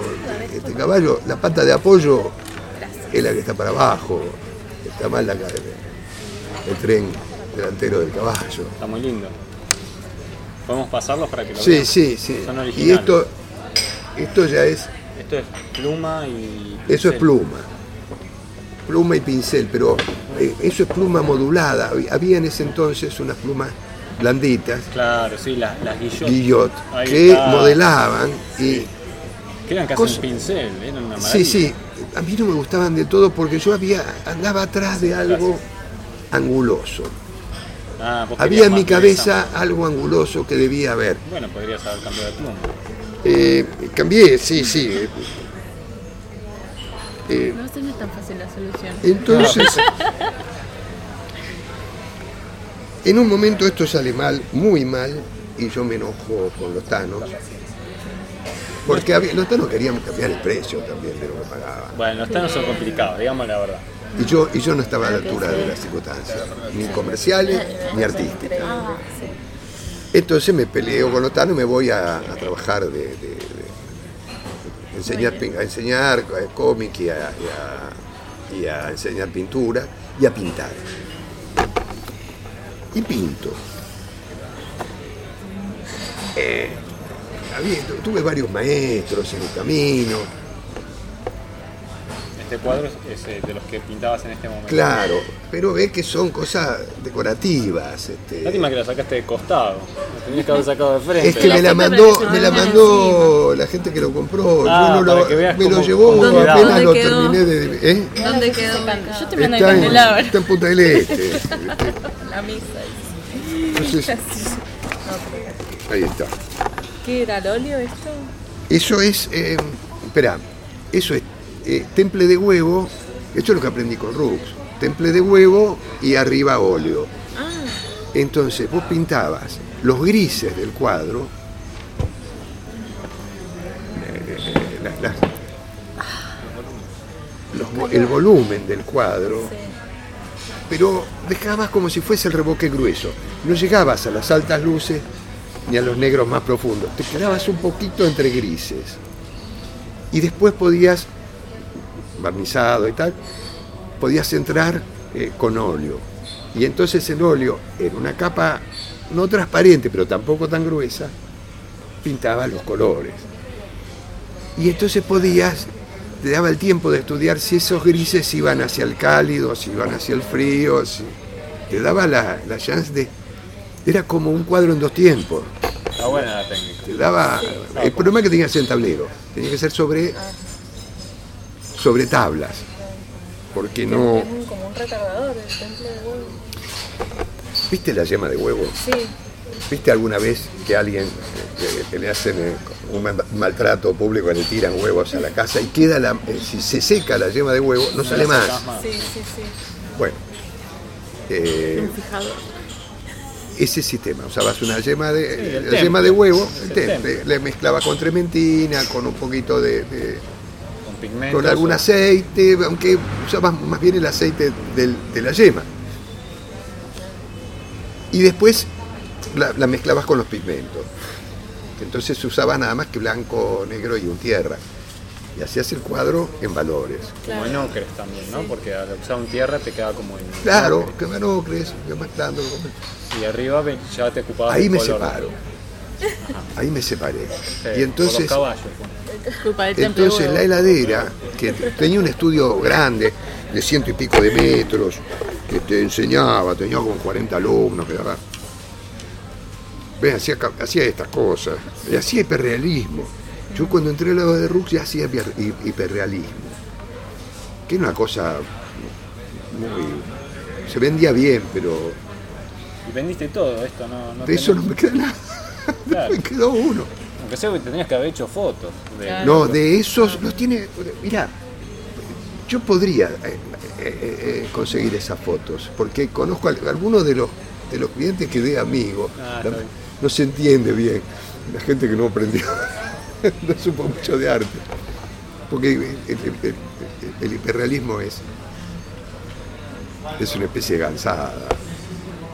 Es una técnica de pintura, está bien. Es algo que llama, pero es como de mal gusto, porque llama la atención Sí, no extremadamente. y siempre pones algo de vidrio y entonces y con agua, y entonces el vidrio, el agua y la plata, y alguna fruta, y entonces con cuatro o cinco cosas más. Y, y los Bueno, pliegues tan de la tela. Parece, así como Hay que parece que fuera fácil, claro. No, hay que Es más o menos sencillo. No Bueno, te hay que creas. manejar la técnica, No. hay que saber hacer. porque no hay balance final del cuadro. En estos cuadros, en este cuadro de eh, Néstor, por ejemplo, hay un balance final. Vos terminás trabajando todo el cuadro hasta que queda en, en un punto que vos elegís. En el hiperrealismo todo está al extremo y podés empezar de acá y terminarlo del otro lado. Entonces no es un cuadro. Bueno, la cosa que haciendo esto dejo de, de trabajar para Alotanos, unos, unos años no laburé hasta que me encuentro de nuevo con Robin. Cada vez que venía a Buenos Aires nos veíamos, íbamos de copas o algo y, y Ya no corrían tanto a las chicas, porque ya estamos No. cansados. no, no, no, no sé. Robin siguió calavarea- eh, ca- de calavera hasta el último minuto. Bajó el nivel de selección. Bueno, hacer lo que se puede. Claro, eh, lo tenían que elegir a él también. Claro. este, venía la decrepitud. Este, y me propone hacer. eh, yo le- bueno, digo, che, re- retomemos muro. No, no se puede retomar. Que se dejó, se queda ahí, porque entonces no se puede. Bueno, tengo otra idea. Y me dio una idea que me gustó muchísimo, porque empezaba. Yo empecé en la política porque en casa se hablaba de política. Y se hablaba de política porque se hablaba de la guerra civil española. Todavía era tema. Yo soy de- del 44, de la primera mitad. Antes de la primera mitad del siglo pasado. Bien, y entonces eh, hacen una, una- Una historia que empieza en la guerra civil española, en el campo de batalla de la ¿Cómo se guerra. llama? Joan, con un pícaro. ¿Y qué es eso? es esta. Eh, como los tanos pagan poco, la hago en tamaño chico. Para que rinde el papel. Para que, es no, tamaño chico, pero- el para hacer es más rápido. Para hacer más rápido. No Que sé, sería es- así más o menos, este No Joan. sé cuán más más rápido te puedo hacer esto. ¿Eso es acuarela? Sí.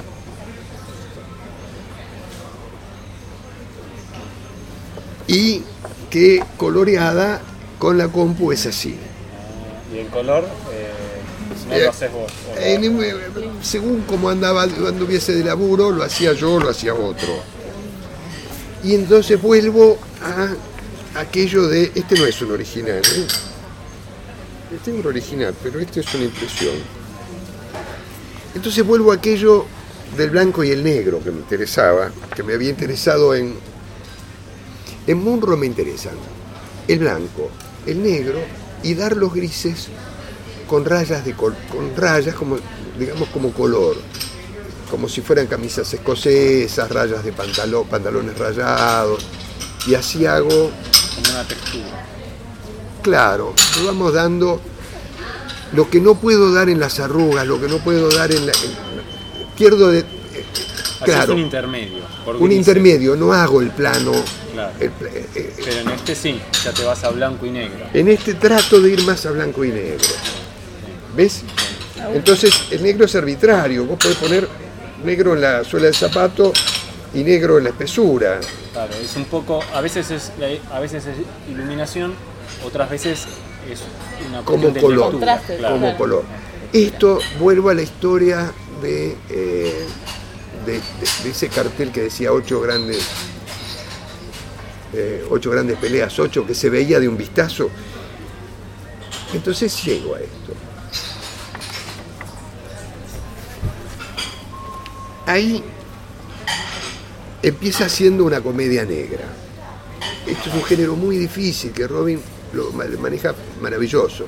Es una comedia, pero tiene una vuelta de tuerca oscura, tiene bastante sexo, eh, pero siempre hay una cosa de, de- de- Autobiografía. qué sé yo, Robin. Era buenísimo. Robin era tan prolífico, tan. Yo quería laburar con él, este, me, me parecía, anhelé laburar con él siempre. Y me parecía que me daba, después ya me iba dando el cuero en- en- en- mientras hacía esto. Y ahí, a ver si ese, tengo más tipo, ese páginas. tipo de estilo es lo que vos buscabas hacer.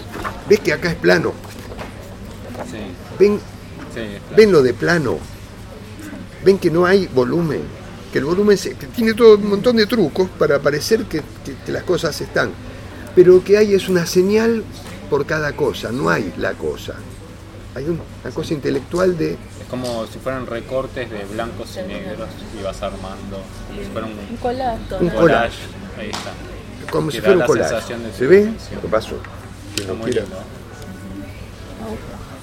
Pero ahí yo empiezo a notar, Robin me empieza a meter en algo, como me sabe que me gustaba la política y me sabe que, que los nazis me caen pesados y me sabe que de- con los paisanos tengo eh, mi, mi- mi pareja. mi pa- Mi pareja es una. Mi pareja es la, es la hija de un editor de Esteleca, Ah, mira vos. Hace muchos años. Eh, empieza a meterme en eso, pero deja de ser una comedia negra y empieza a ponerse un drama. Y yo noto que Robin no, una discusión, a veces está en Buenos Aires, a veces está en Sonyo, yo voy hasta Sonyo, pero discuto con él. No, no había como... No era una relación de padres, nunca fue una relación de padres. Eh, yo era... eh, Robin era muy famoso cuando yo empecé a rimarle paginitas. y yo- entonces busco otro laburo, a ver cómo hago, porque acá va a pasar algo. ¿no? La calidad va descendiendo de los guiones, esa chispa, esa vueltita humorística y ese Empezaba a faltar. empezaba a faltar, eso que en un drama solo opresivo. Empieza, la historia se mete en Auschwitz y sigue en Auschwitz durante un año y pico. Yo me deprimo. Sí. ¿Qué vas a contar Sí, de nuevo en Auschwitz? ¿Qué podemos contar de nuevo? Y entonces surge la posibilidad de hacer algo en, en- en Suecia. Eh, surge una historia, la posibilidad de hacer una historia. Y la agarro. Es esto. Está bien, y mantenés un estilo similar.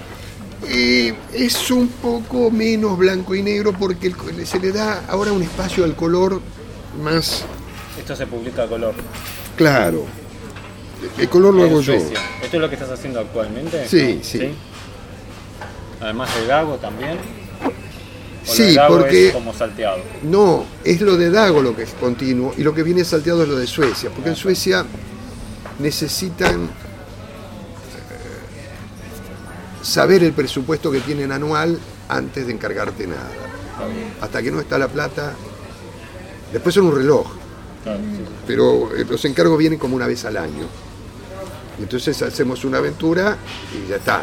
Cuando después la juntamos y fue a parar a un libro, las primeras, ¿no? Es un bolón que comunicarse con el tipo porque yo no sé inglés. Esto es lo mismo. Pero Queda bien, el, el color acompaña bien. ¿eh? Ah, y es un color que inte- intenta más o menos ubicarte. el color también lo, lo, lo resolvés vos. acá? Sí, sí, sí. Eh, mal, ¿eh? Más o No, menos. está bien, para mí está bien, acompaña bien. ¿Ves cómo solo quiero dibujar blanco y negro? Sí, sí. ¿Ves que no quiero una solución? Que Busco una solución que me dé la impresión de que hay una arruga, de que hay una tela, pero que no esté ni la arruga ni la tela. Que haya un pasaje. Ah, porque bueno, espera, Acá sí te pedían que haya un cierto pasaje. esa es la historia. Cuando yo empiezo a dibujar, le decía que era neoclásico el estilo. ¿Qué era un estilo neoclásico? Eh, las cosas, el negro se diluía en un montón de grises. Y yo, que miro mucho a Miñola por esta época, dejo un rastro de ese gris, que sería estos serruchitos que le Claro, pongo Los serruchitos, Eh, alguna textura, algo en el pelo, alguna cosita en el fondo. poquitito, Claro, para que queden contentos, digamos. para que yo me sienta, no, soy yo el que no me siento descarnado. A todo esto Rizzo ya está haciendo genialidades, este, porque el viejo nos dice algo, una frase que yo no pude resolver cuando me alejo de la historieta, sigo pensando en eso. El viejo nos dice, la historieta es blanco y negro.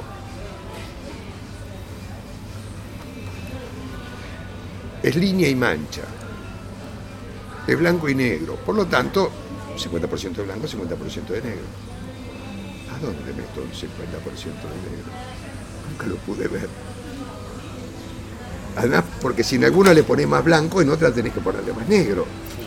Bueno, pero es una forma de entender la historieta, que a mí me gusta muchísimo. Pero es no me da la cabeza. ¿Y por qué Bueno, no es un Ahí 70-30 y no un Rizzo sigue 50-50? adelante y lleva esto hasta la exageración Sí. y es maravilloso y da un cambio. Rizzo llega después de los neoclásicos, ¿sabes? después de- del chino, de Jim, de Jim Lee, Estados Unidos. Y trae una propuesta estética tan diferente en un segmento de la editorial tan diferente que es Vértigo. Bueno, a ver cómo sigue la cosa. Este, al final, Robin enferma. Y no puede escribir más. Ah, esto era. ¿Ves? A ver, volviendo acá. ¿Ves que la idea es que veas a esta muchacha por el negro que tiene, pero que veas más bien este ritmo y la dirección hacia allá, y allá le ponemos, como si fuese una flecha, y allá le ponemos al tipito cruzado para que lo veas, y lo enmarco de nuevo en el, en el puente para que lo veas, como si lo hubiera puesto dentro de un cuadrado negro. Claro, lo contrastás con el fondo también. Hay toda una búsqueda de, de- Composición. de composición. Y a veces podés, A veces sale, a veces no y sale. a veces no, no sale. Y a veces se me va a, a- a más grises de los que quiero, y otras veces los grises se disciplina siguiendo el ritmo de la acción. Pero no, no sale siempre. Sale cuando sale.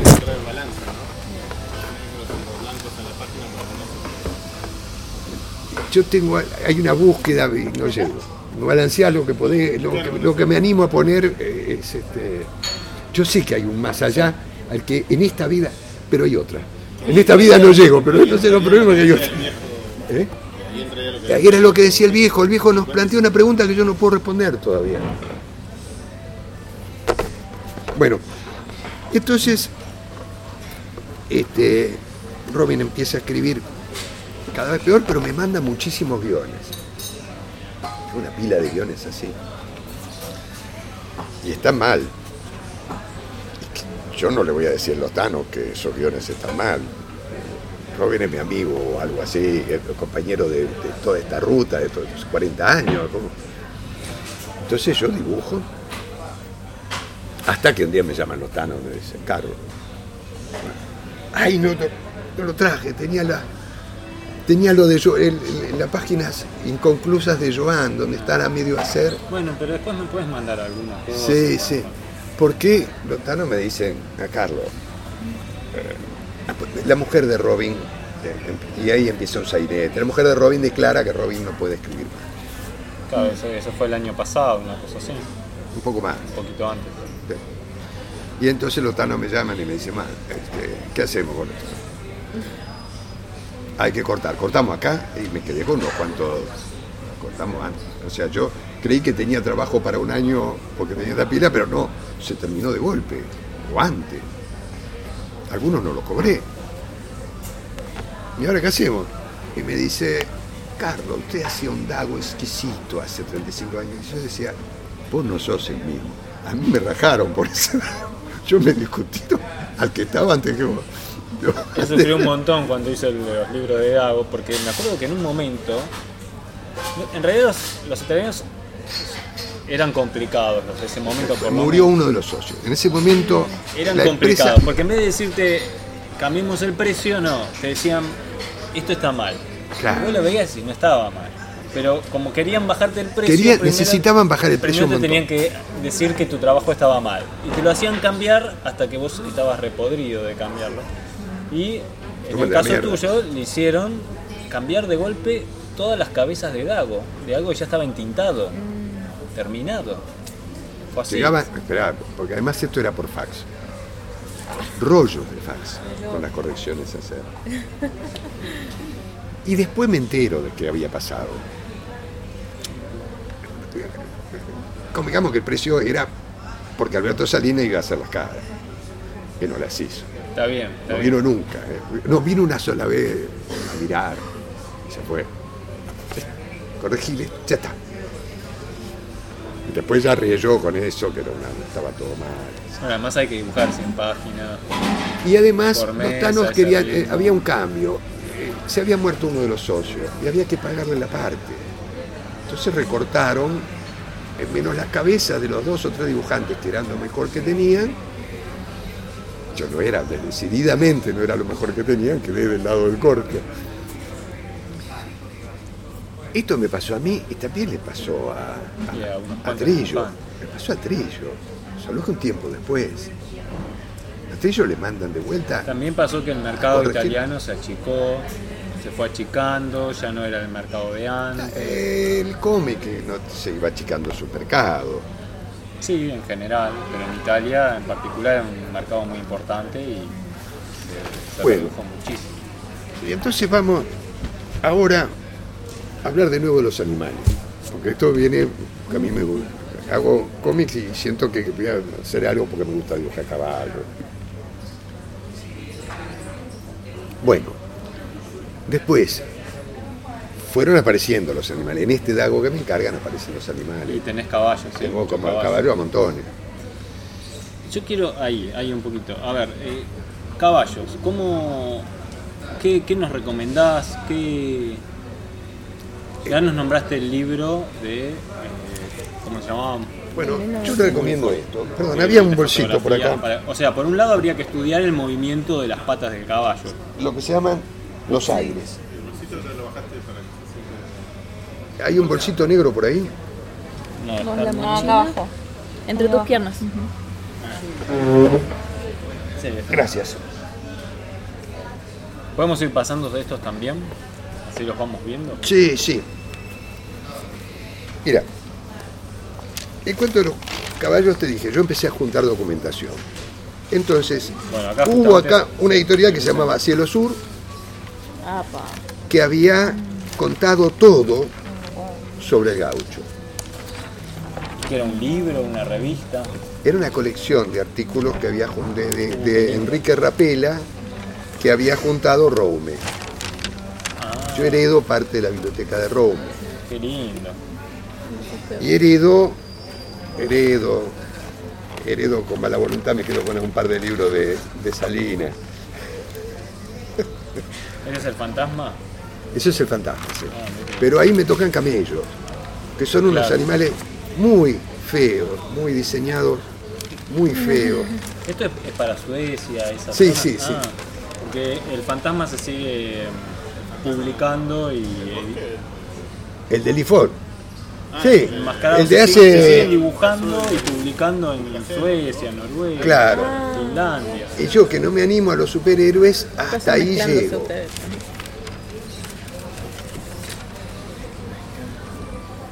Eh, nada, este es un libro de una maravillosa pintora inglesa de caballos, de la Primera Guerra Mundial.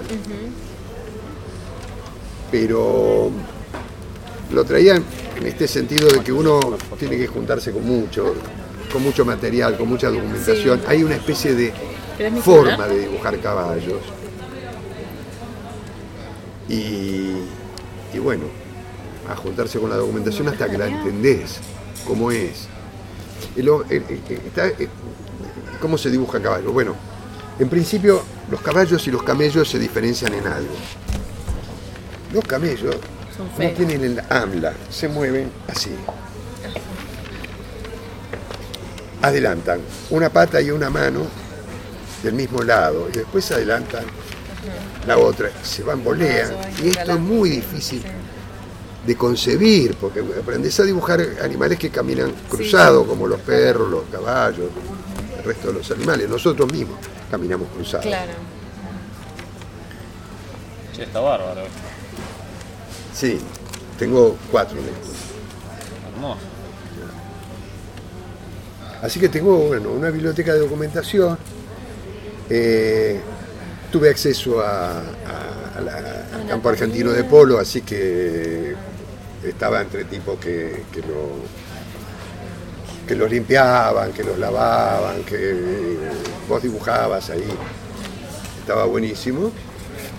Pero aprendí a dibujar un caballo chiquito. ¿Cómo aprendiste a dibujar un caballo chiquito? Y ahora tengo problemas porque el caballo de Dago, los caballos de la época de Dago, son Son los que eran Los- grandotes. Claro, los- casi los caballos cerveceros, esos de la, en la película de Berman, esos caballos que parecen naves. Porque son los caballos que nos permiten eh, las cruzadas y todo esto. Percheroni. Percherón Frisón también. Eh, en la, en la, durante las cruzadas y qué sé yo, había una ventaja que llevaba Occidente, que era que nuestro, nuestro, tenía que ver, que los guerreros tenían armadura completa y a veces tenía armadura al caballo. Salió Claro. movido, ¿eh? Y No, no importa. todo esto, es decir, un tipo con una lanza, con un caballo de no sé cuántos kilos, más 80 kilos del tipo, más 80 kilos de la armadura, hacían una especie, sí, kilográmetro, no me acuerdo mucho cómo era. Una cosa es el peso y la otra es el- la energía, eh, el movimiento. Daban una energía en movimiento impresionante. Eh, Los, los árabes utilizaban eh, el caballo árabe, que es un caballo pequeñito, de cuello muy largo, muy gracioso, muy lindo, que parece un hipocampo, porque tiene la- la- las narinas levantadas. Bellísimo. El cuello, una gracia, tiene una vértebra más. Una gracia fantástica, pero que no soporta mucho peso. Entonces, el guerrero árabe va a ir sentado, va a ir con media armadura, cota de malla. No va a llevar un gran escudo, sino una pequeña rodela. Con una protección. Y todo cota de malla, alguna cosita en el casco de metal, algún peto, y ahí nomás. Y va a ir sentado de manera distinta que, que el, que el caballo occidental que es. ¿Cómo está? No, es un libro, eh, eh, lo, lo declaré al entrar, es un libro propio. Listo. Eh, Ah, lo- perdón, se lo mostré a alguien de seguridad al entrar, eh, el que está junto a la puerta. Bueno, Por favor, gracias. Entonces, eh, el, el- el- el- el árabe peleaba a caballo como en una silla, así, con las rodillas muy altas, eh, para, no pesarle mucho para al- para no pesarle mucho al caballo, eh, casi como jockey, con las rodillas acá, como un jockey. Eso se llama la silleta y no podía afirmarse en las piernas como el- el- el otro podía hacer esto. Se afirmaba en las piernas y, y de ahí te pegaba si quedabas en pie. vuelvo a la técnica porque ya nos queda poquito, nos quedan cinco minutos. Nos tenemos, en cinco minutos nos tenemos que ir. Porque Sí. cierran acá, sí. Eh, bueno, antes que nada te quiero agradecer. Dale, pero es, es- esto no- es chimenterío, Y ¿no? nos va a quedar corto porque, bueno, eh, eh, habitualmente eh, vamos rotando de lugar. Esta es la primera Brown se llama el tipo. Brown. Paul Brown, Paul Brown. el, el- el que me enseña el sketch de, de- eh, geométrico de donde saco los caballos. Bueno, lo voy a buscar. Quedó ahí registrado. Sí. Eh, ese que no me acordaba el nombre. Bien. O sea, con ese libro, digamos, donde viste la estructura geométrica. Y con, los caballo Ali- y con los Salinas, que te decía, no, Carlitos, no. Y las correcciones de. Bueno, pero eso no No. podemos hacerlo nosotros. No, Carlitos, no. Eso grabás no. eso y ya está, no, no. Te miraba, se ponía la pipa acá. te Y después mirar mucho y copiar mucho de figuras de caballo, ¿no es cierto? Y después, y después aprendí, espera, porque el caballo yo no lo manejé, hasta que aprendí un poco más de anatomía humana. Entonces cuando aprendí anatomía humana y vi cómo la gente descansa en una pierna y clava la otra, cuando aprendí que, claro, aprendí un poquitito más de caballo, de cómo mantienen el equilibrio. Igual hay cosas que no. José Luis, los dibujos de José Luis, este, saca la pata de atrás así, Bueno, galope. sí, sí, bueno. cosas hermosísimas. Anatomía de Carlos, caballos, ¿no? yo seguiría charlando, No. pero nos van a apagar todas las luces. Bueno, Tenemos le- que. les, eh, eh, que no sé qué sirva de Y esto. yo te, Eh, te yo agradezco. le dije que eh, Y tal vez algún día más adelante nos podamos volver a juntar y, Dale, y yo estoy haciendo hacer una parte 2. estoy haciendo cantidad. Estoy complicado. Ese dago se hace eh, No ahora dentro de, de tiempo. Este, este dago no, no es individual, lo hago, ju- lo, lo hago no, a las corridas, como sale. El este trabajo es individual. Entonces, yo me arrimaba. No, los dibujantes donde aprendí a dibujar caballo no están en internet, che. Porque son previos, son, son gente que. ah, No me acuerdo el nombre ahora de alguno de ellos. Tipos que hasta vinieron a Argentina. ¿Ah, sí? porque la Argentina eh, era única en el polo. Claro, y bueno, sí, sí. Le llevábamos como 50 cabezas a... No había, no, no había árabes como si eran mucha plata. Igual siguen viniendo a comprar caballos, a buscar jugadores de polo. Sé, bueno, pero era, era los jugadores usaban los sombreros de corcho como los de los exploradores ingleses, un poquito más corto. Y, y este tipo vino acá y dejó dos o tres libros de, de- de cómo bocetar los caballos de una manera un poquito más esquemática, más simple. Yo aprendo un poco de ¿De ahí. esos libros vos aprendiste? Sí, pero pasan los Salinas. Ah. ¿Y no te acordás qué autor? Ya me va a salir. eh, Bueno. Y el No me sale ahora, libro. te lo paso por teléfono. Dale, sí, sí. Eh, Me gustaría saber. No, sí, tengo ahí una. No, en el libro que traje no está. Eh, Había una imagen del tipo en un. En No otro hay- libro que No hay muchos libros, y menos buenos, de dibujo de caballos, para aprender a dibujar caballos. Eh, había montones, no sabés lo que era la biblioteca de no los hay. Salinas, ahora Ah, no hay. bueno. Se lo quedó todo Salinas. La Vos biblioteca de- los Salinas, No, está José Luis, eh, padre, Y Alberto, el hijo, que con menos talento, con un muy buen guion y trabajando en una editorial más o menos como era Columba y otra editorial más o menos como era la de los Tanos, hacen un éxito formidable que se mantiene hasta hoy, por ahí estamos hablando de 40 años, sí, más o menos. eh, que se llama Dago. Dago no. Dago. Con guiones de Robin Hood. Con guiones de Robin Hood, que era un, sí, sí, sí, era un narrador. Acá tenemos la versión de Carlos Gómez. Ah, bueno. Carlos Gómez, que es un dibujante cordobés, Claro, muy bueno también, Sí, sí, que fue ayudante de Lito Fernández. Y que es neoclásico. claro. Eso es neoclásico, la, es la idea de representar la realidad sí. y de no falsear ciertas cosas para que den gráficamente más fácil. Sí, y creo que la cuestión de cuidar el tema de proporciones, de que sea un dibujo realista, entre comillas, Realista entre comillas y eh, con grisados en con grisados que entonces hacen eh, brillo, sombra, contraluz en las sombras, este, sombra proyectada, epa, el repertorio entero. Bueno, en el caso de José Luis Salinas, era un ilustrador espectacular, Espectacular. que dibujaba animales, no solo caballos, cualquier animal lo dibujaba como un animal. Era, Claro. no, era impre- impresionante. El otro día estuve viendo una, ¿dónde lo vi? No me acuerdo ahora, en una reproducción en un libro, una ilustración de él de dos leones en la sabana, un león y una leona, bajo la sombra de un árbol. Vendía eso, ¿Eh? lo vendía. ¿Y cómo lo vendía? A la sociedad de cazadores. Pero qué talento. En- en- eso era, eh, esperá que eso no era óleo, era témpera. Témpera a la cola, la témpera complicada, esa que si la tocabas cuando no estaba se húmeda se levantaba. la- eh, están vivos los animales que dibujan. Ok, era maravilloso. ¿Por qué no nos contás un poquito, así ya vamos empezando la charla? Sí. eh, Empieza con una crisis existencial. A los 30 años hacía un trabajo que me dejaba mucha plata, pero estaba casado y la opción era o me separaba o cambiaba totalmente el ¿o rumbo de mi ¿Seguías vida. casado o eras feliz? Como el, el chiste de tú. Como el chiste de tú. Elegí, claro, elegí. Y elegí cambiar de laburo. Entonces me, me metí en Y no de mujer. De mujer cambié después.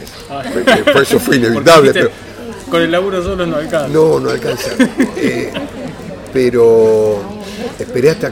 No, soy consecuente, en serio. Cuando mis hijos crecieron y todo estaba bien, Pero entonces empezaste en la historieta como a los 30 años. yo empecé a los 30. Y, pero y ya tenías nivel de dibujo. No, ahora te muestro cómo empecé. Yo creía que sabía. La cosa es que me, voy, me, tengo una, me voy a una, una academia a aprender dibujo con, eh, con un viejo que había estado en había estado con Brecha, que había estado con ¿Quién era? el Indio Pereira. Estaban en la Galería Güemes, al, eh, en Florida 700, un lugar fantástico. La Galería Güemes, un lugar fantástico. Había abajo, en los sótanos, había un, un teatro que se usaba para burlesque, chicas que se Ah. desnudaban y qué Así sé que yo. iban a las clases de dibujo y después se quedaban un rato. No, yo fui a ese teatro, a ver el teatro. Ah, A ver a las chicas, yo más o menos tenía idea. El teatro era maravilloso, era un teatro art déco, muy mal mantenido, estaba pintado, los bronces estaban pintados arriba con, con una mano de pintura berreta y, y no se notaba a primera vista, pero un teatro maravilloso que lo compró la mujer de Piazzolla y ahora está el, el club Piazzola y qué sé yo, te llevan ahí a los turistas que vienen por el tango y maravilloso. Bailan tango ahora ahí. Ahí va la Bien, y vos ibas a- arriba. Arriba con el Indio Pereira, que era un ilustrador que me decía la historieta no, Carlos. Publicidad, la historieta no. Ah, No, estaba advirtiendo, Me ¿eh? estaba Te advirtiendo. estaba queriendo salvar la vida. Dijo, no te metas en historietas, haz negocio con la publicidad. Y yo con la publicidad no me Con llevaba. eso no tenías que cambiar de trabajo. No, que yo venía de la política, qué sé yo. Eran los 70 y uno andaba por ahí embarullado. Este, el, el proyecto político venía fracasando y, y la publicidad no me gustaba. Claro, iba en contra de tus principios. Más o menos. Claro, sí, sí, me imagino. Más o menos. Mi hijo, pero las cosas son así, mi hijo me salió publicista. Publicista, claro. Él, él dijo, sí, no, papá. Encima- Ya me di cuenta que por donde vos fuiste no es. Encima de, de, de El Salvador, Ah, donde yo creí, porque ahí había estado eh, Francisco, el rector era el, el- el actual papa, el, el que había sido el rector era el actual papa. vos eras más de izquierda. no, Ah, no, yo soy peronista, peronista. De los que se emocionan cantando la marcha y Ah, viendo el pulqui. no te hacía. Sí. Veo los ferrocarriles y me. Te emocionás. Sí, sí. Qué loco, no, no, no te No, hacía. no, eh, no. Bueno, la historia es que la, la policía no me gustaba y, y Pero sí la historieta y él hacía historieta. enseñaba mal historieta. No quería enseñar historieta, pero habíamos cinco o seis, nos juntamos, lo presionamos un poco, nos puso a aprender historieta, que para él era aprender narración. Hacíamos los cuentos de Quiroga, que son muy. que, o sea, lo que hacían, no había guiones, así te, vos te ocupabas hacían de- ustedes. Claro, de cortarlo en imágenes y ver cómo se unían esas imágenes y Tomaban cuentos de Quiroga, los adaptaban y los dibujaban. claro. Y a veces jugábamos a recortar los cuadritos y a veces probar el efecto que hacía alterar el orden o poner algún cuadrito intermedio. 30 tenía. 30 y, había descubierto que yo tenía un trabajo que me, exitoso, qué sé yo, que me daba guita, pero que me gustaba lo recluido del dibujo. El espacio del dibujo era un espacio mágico. Yo creí que ahí podía mover la ficha, creía. Cuando me di cuenta de lo que pesaba en la ficha, porque creía en el dibujo. Al lado mío, tiempo después, en, en mi estudio viene a trabajar Rizo, como asistente mío, Eduardito Rizo. Rizo viene a trabajar con vos. Sí. Pero vos, eh, hay un salto. No, espera, espera, espera. Bueno, entonces le da más tiempo. Espera, sigamos. No, pero contame, contame. Sigamos las adaptaciones, pero ¿cómo es tu primer eh, tu primera publicación? A ese ¿Cómo es lugar venían, trabajo? a ese lugar venían a buscar asistente porque era un momento de expansión de la industria. Había acabado de aparecer eh, Scorpio. Y entonces Scorpio se lleva a algunos dibujantes de Columba, había lugar para ocupar, Para nuevos dibujantes para nuevos en- en dibujantes. Columba. La industria estaba demandante. Única oportunidad. Vida. única. Y vine a buscar, eh, me vine a buscar eh, eh, y me, me- no, me- ¿cómo se llama? El, el, el del. Eternauta, eh, Solano López. Solano. Ajá. El estudio de Solano tenía a José Muñoz como, como cabeza de su estudio, Muñoz, el de Alex Sinner. el de era- Pero yo hago la cuenta y digo, yo no voy a poder vivir con eso. Yo estaba acostumbrado a vivir con mucha plata. Claro. Entonces lo dejo pasar. Y después vienen los Villagrán y ahí yo pregunto, y también medio me, me solicita que vaya a visitarlos. que qué Los. Villagrán, por ejemplo, dibujantes de Nippur, para que ubiquen. Claro. Dibujantes de Nippur. Sí, sí, le- Los Villagrán es, por ejemplo, uno de los dibujantes de. de- Es, neo- es un neoclásico. Claro. Ahora, vamos a hablar de estilos también. Entonces, este, yo le pregunto a alguien que estaba al lado mío, digo, che, ¿cuántos estudios más como este hay? No, estos son los dos únicos. Después está Lito Fernández, que no tiene estudio eh, donde los casa, reúna. claro. Y si, no te, si vos no ves, no aprendés, decía yo. Así que agarré con los Villagrán. Y llegué entré allí, me dieron algunos laburos, estaba por caer Isabelita. Ajá.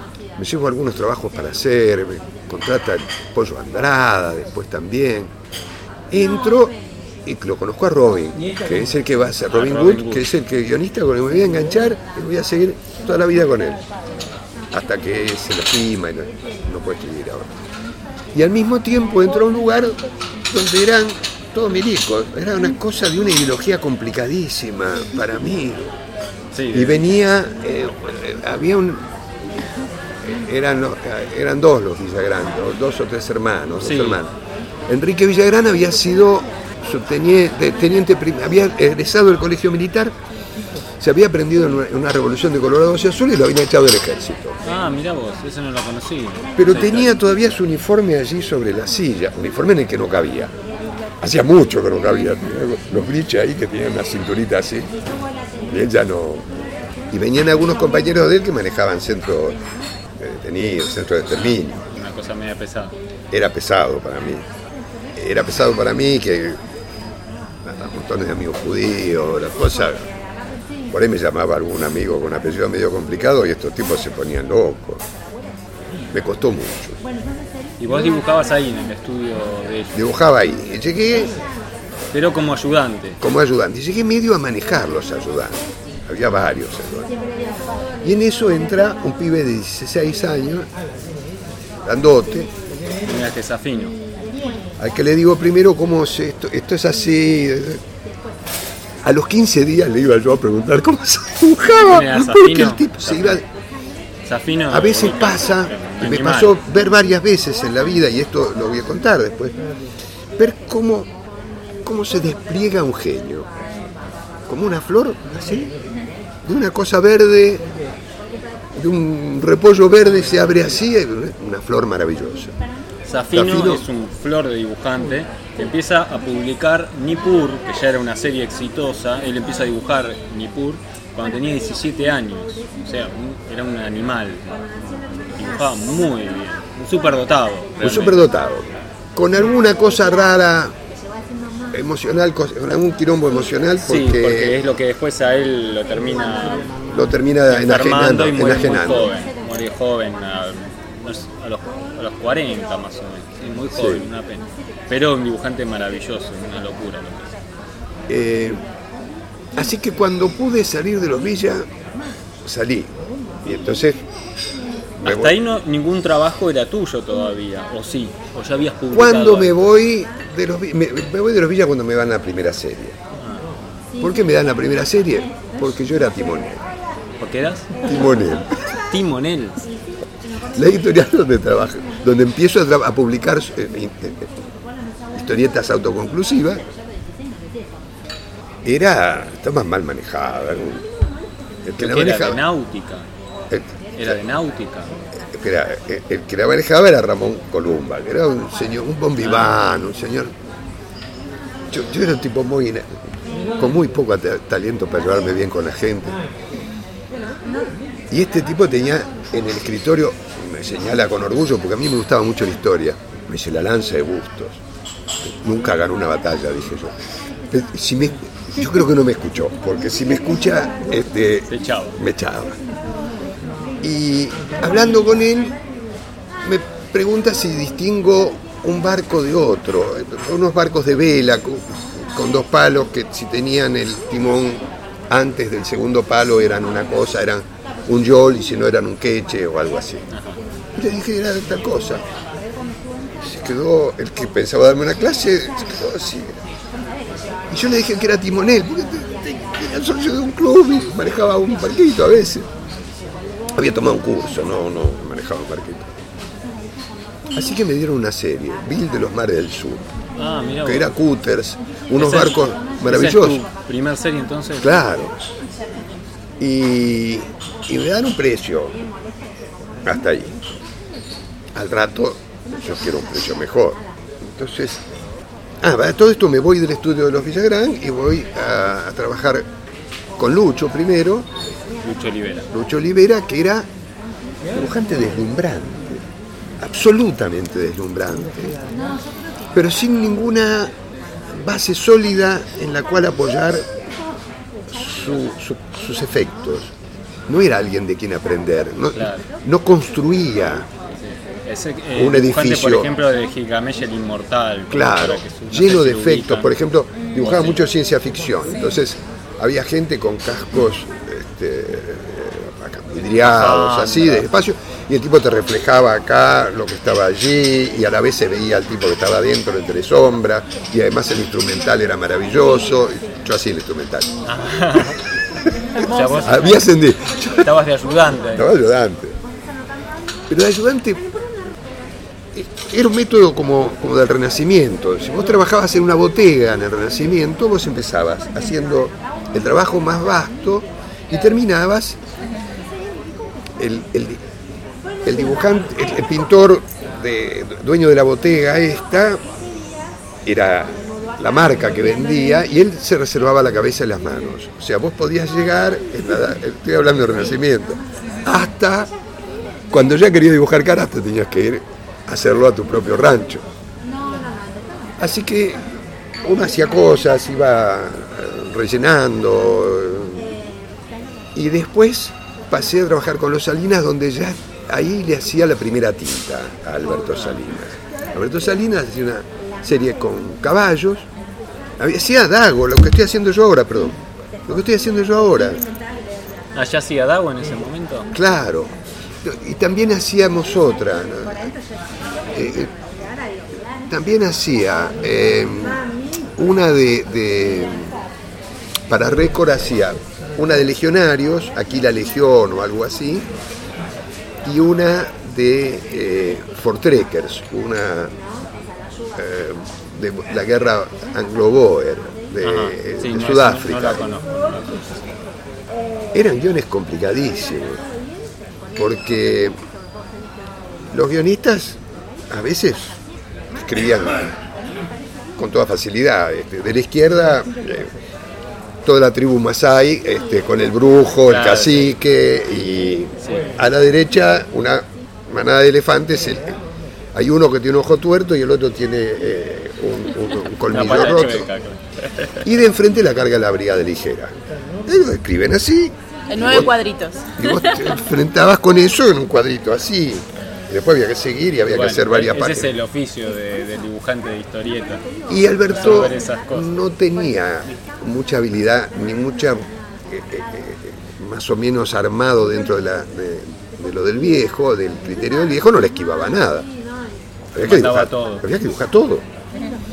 Yo decía, si ponemos una duna, si ponemos dos dunas, la sombrita. En el desierto, a, a- a- rayo de sol se proyectan sombras, porque a mí me venía gustando Milton Caniff y- Claro. y yo quería ponerle negro. Me dan una serie, voy a Columba y pregunto, después de hacer varios números, varios meses, ¿cómo hago para ganar plata? Porque esto no es plata. ¿Cuándo viene? Y, y lo mismo te preguntaron todos. ¿Cómo- ¿Cuándo viene el aumento? Me dice, no, acá no. Yo hacía esto para aprender y quería ganar plata por esto. Entonces me dice, no, acá no, mira. El sistema de acá, tenemos tres o cuatro eh, dibujantes que venden mucho. Vos tenés que hacer el estilo de alguno de estos tres o cuatro dibujantes. Y me menciona entre ellos Mandrafina, a Alberto García y a Ricardo Villagrán. Y ahí viene el tema del estilo. A Ricardo Villagrán yo no podía imitarlo porque hacían toda una gama de, de grises. Para dibujar esto había acá toda una gama de grises y de arrugas. Las arrugas no eran una manchita negra. Eran 50.000 tramitas que después doblaban y que contraluz y que... Yo digo que eran arrugas largas. Sí, puede ser. Eran tipos que te podían dibujar esto. ¿Ves Todo, esta todo. arruga larga, sí? Yo no, no, yo era incapaz de, era incapaz primero de proporcionar nada, pero aparte esto no po- el, la- el final no lo podía hacer. Claro, era todo dibujo muy clásico. Muy clásico. Y había otra escuela, que era la de Brecha, Claro. no el Brecha que está ahí, sino un Brecha anterior que era blanco, más blanco Sí, y Más por el negro. lado de Mandrafina, ¿no? Que era Mandra- Mandrafina era eh, el viejo Brecha con un poquito menos de grises todavía. Un, había una de Mandrafina. Ese es, este es Mandrafina. Este es un mandrafina ¿ves? Eh, blanco y negro. Claro. ¿Ves? Miralo, eh, vamos a buscar alguna arruga. No, no acá donde mete grises. Ese es Porque- un mandrafina igual más de ahora. Sí, en este tipo de trabajo que él hacía, esto es, está ma- marcando un tiempo, eh, eh, un tiempo actual y esto seguramente es un raconto, entonces usa grafismos diferentes. Este es el mandrafina que me mandan imitar. Ves que el brillo del auto es esta rayita blanca de acá. ¿La ves vos? Frente a un objeto vos tenías que optar por dibujarlo blanco o negro. Y con gran arbitrariedad. Si vos podías dibujar un cielo negro, si era necesario, o un pavimento negro, si te parecía que era necesario. No tenía que ver con el color del pavimento, tenía que ver con una... ¿Ves? Todo esto es raconto, son grises. Digamos que lo de Villagrán tenía que ver mucho más con esto. ¿no? Claro, sí. Más tramita. Y esto, la posibilidad de hacer algo, una pilcha negra sin grises, un pelo que apenas tuviese un brillo, a mí me parecía que era el camino. Porque además me dejaba pensar en lo que a mí me gustaba pensar, que era, como les contaba, esto de cómo ordenar la secuencia, cómo debía, y el tiempo de lectura. Tiempo de lectura.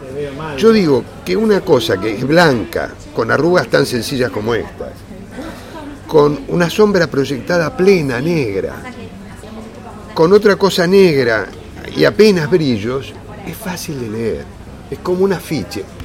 Había unos afiches, eh, yo vivo en la provincia, que decían box, ocho grandes peleas, eh, el nombre de los tipos y el lugar donde ir. Y vos pasabas con el auto y podías leer todo eso. Claro, los trazos eran así de grueso, pero vos podías leer todo. Y a mí me gustaba esta idea de que se podía leer todo. El mensaje simple y directo. Sí, me gustaba. Después voy a terminar haciendo Bien, diferentes cosas. Claro, y, y entonces im- imitaste el estilo de Mandrafina para, para trabajar en Columba. para trabajar en Colombia. ¿Y qué dibujabas ahí? si te acordabas. Ah, Miniseries. Ah, eran Eh, eh, una de ellas es. eh, tuvo de moda una novela. Papillón, por ejemplo. Moby Dick, por ejemplo. Moby Dick estaba bien, porque además había barcos que a mí me gustaban y, y que conocía más o menos. Y ahí empecé a documentarme. Porque esto viene con lo de los caballos, va a venir por ahí. Ah, porque caballos hice con los Salinas. Sí, me imagino que. Claro, porque ahí ya estabas con Dago y ahí ya te metiste. Me con miraba el viejo me decía, no. Sí, viejo, el viejo, José Luis. Te decía, no, tiene una articulación básica. La pata va para el otro lado, te decía. Pero yo me avivé de que era una oportunidad única. Y empecé a juntar documentación. eh, a ver si entendía de caballo. Y al final me las, me las rebusco. Pero no entiendo de caballos. eh. Eh, después pinté cuadros de caballos y los vendí, vendí bien. Pero todavía por ahí, bueno, como dibujante de historieta dibujamos acción. Entonces, cuando me puse a pintar, no pintaba cuadros estáticos, pintaba cuadros dinámicos.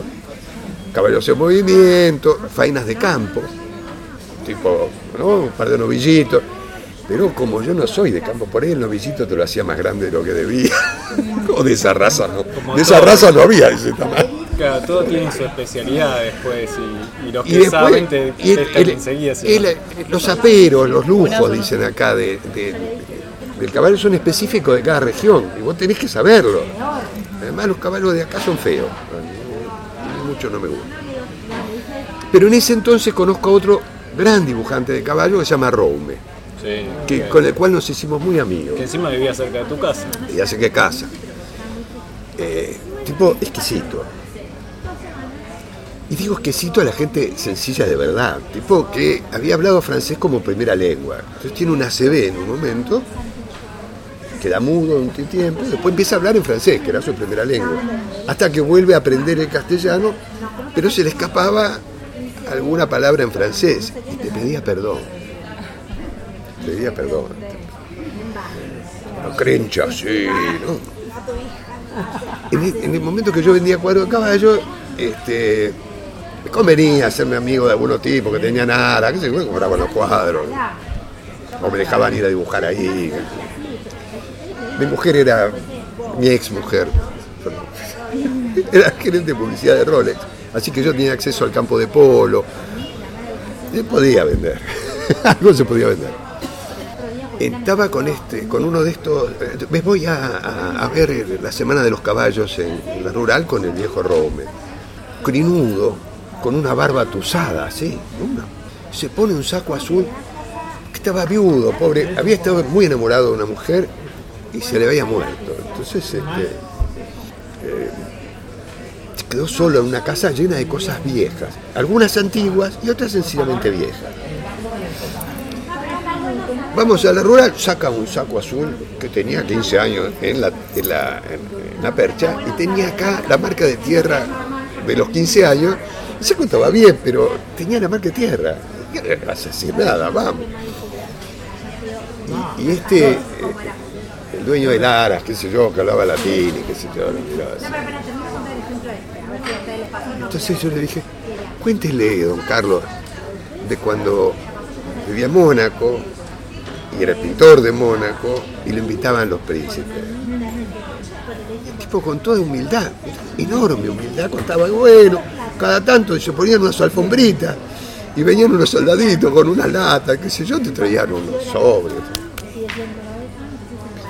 Y los otros dos que lo habían querido gastar al viejo porque, porque tenía tierra acá y porque tenía un aspecto. Porque además este, fundía bronce en su casa, se peleaba con todos los vecinos. Porque hacía de- de esculturas de caballo, claro, eh, muy lindas. muy buena. Estatuillas de caballos hechas en bronce. Caballo, él, él se, espe- se especializaba en el caballo criollo. ¿Lo ubicás a Rome vos? Sí, hacerlo digo en la casa En Martínez, lo- el, el humo, los humos- el humo complicado de la cera, de la cera quemada, no querían matarlo los vecinos. Pero no había forma de pelearse porque era un tipo, ya te digo, tan bien educado, tan. Eh, su hijo todavía hace eh, so- militaria. Ajá. Hacen esos eh, soldaditos. soldaditos y cosas así. El viejo llegó a ser, a fundir lo más grande, eh, un huemul que hay en ese, en esa especie de zoológico que hay en Escobar, Eh, sí, eh, Temaiken. en Temaiken. Hay un huemul afuera que es de él, sí. Ah, mira vos. Eh, y, y armaba estos caballadas, este, tropillas de caballos criollos y tenía un truco porque eh, los tenía muy bien armados tal que podía intercambiarlos. Entonces este, de pronto te vendía seis así o cuatro acá o tres acá y lo hacía entre ocho o nueve que Ah, tenía. está bueno. Está bueno, tenía siempre la misma figura y las iba. las iba eh, Intercalando. intercalando y estaban bárbaras. Pintaba. No, no pintaba bien, pero pintaba. Lo dibujaba muy bien. Dibujaba muy Dibujaba muy bien los caballos. Justo el otro día estaba revisando unas Scorpio viejas que tenía y eh, salió una, en una época una Scorpio Plus, una, una edición especial Claro. de Scorpio, que venía a color y trae una historieta de Rome solo de caballos. Claro, son las del final. Alucinante. Que le- la- la- la- se las comp- Está bien, las del final. Solo de caballo. Conseguía, ya no, ya no quería laburar, ya caballos. tenía su vida Sin arreglada. una palabra, todas Sí, mudas. Toda muda de caballos de alazanes y caballos con crines largas y Sí, acá con, salvaje. con, con, eh, abrojos. Sí, eso, el caballo salvaje. El caballito, él decía que pintaba tal como en un viaje a los indios ranqueles hay un intercambio de tropilla que le compran los blancos a, a los ranqueles. Él decía que esa tropilla sabía, este, este sabía, sabía en serio. Entonces yo empiezo a juntar eh, documentación de, de este, de los Salinas y de qué sé yo, hasta tener hoy una biblioteca. En ese momento había mucho, eh, muchas revistas de, de importadas de, de caballos árabes, muchas revistas de polo, había tres o cuatro. Y yo me conseguía todo eso y lo iba juntando. Y trataba de dibujar. eh. Pero busco un aumento nuevamente en columna, pero no, no, ahí viene la- Vos ibas atrás del dinero por medio de la historieta, que es algo muy difícil. Era algo difícil. Yo quería, so- quería sostener mi casa. Sí, bueno, está bien. Y me había habituado a vivir de cierta manera. Y no se venía dando.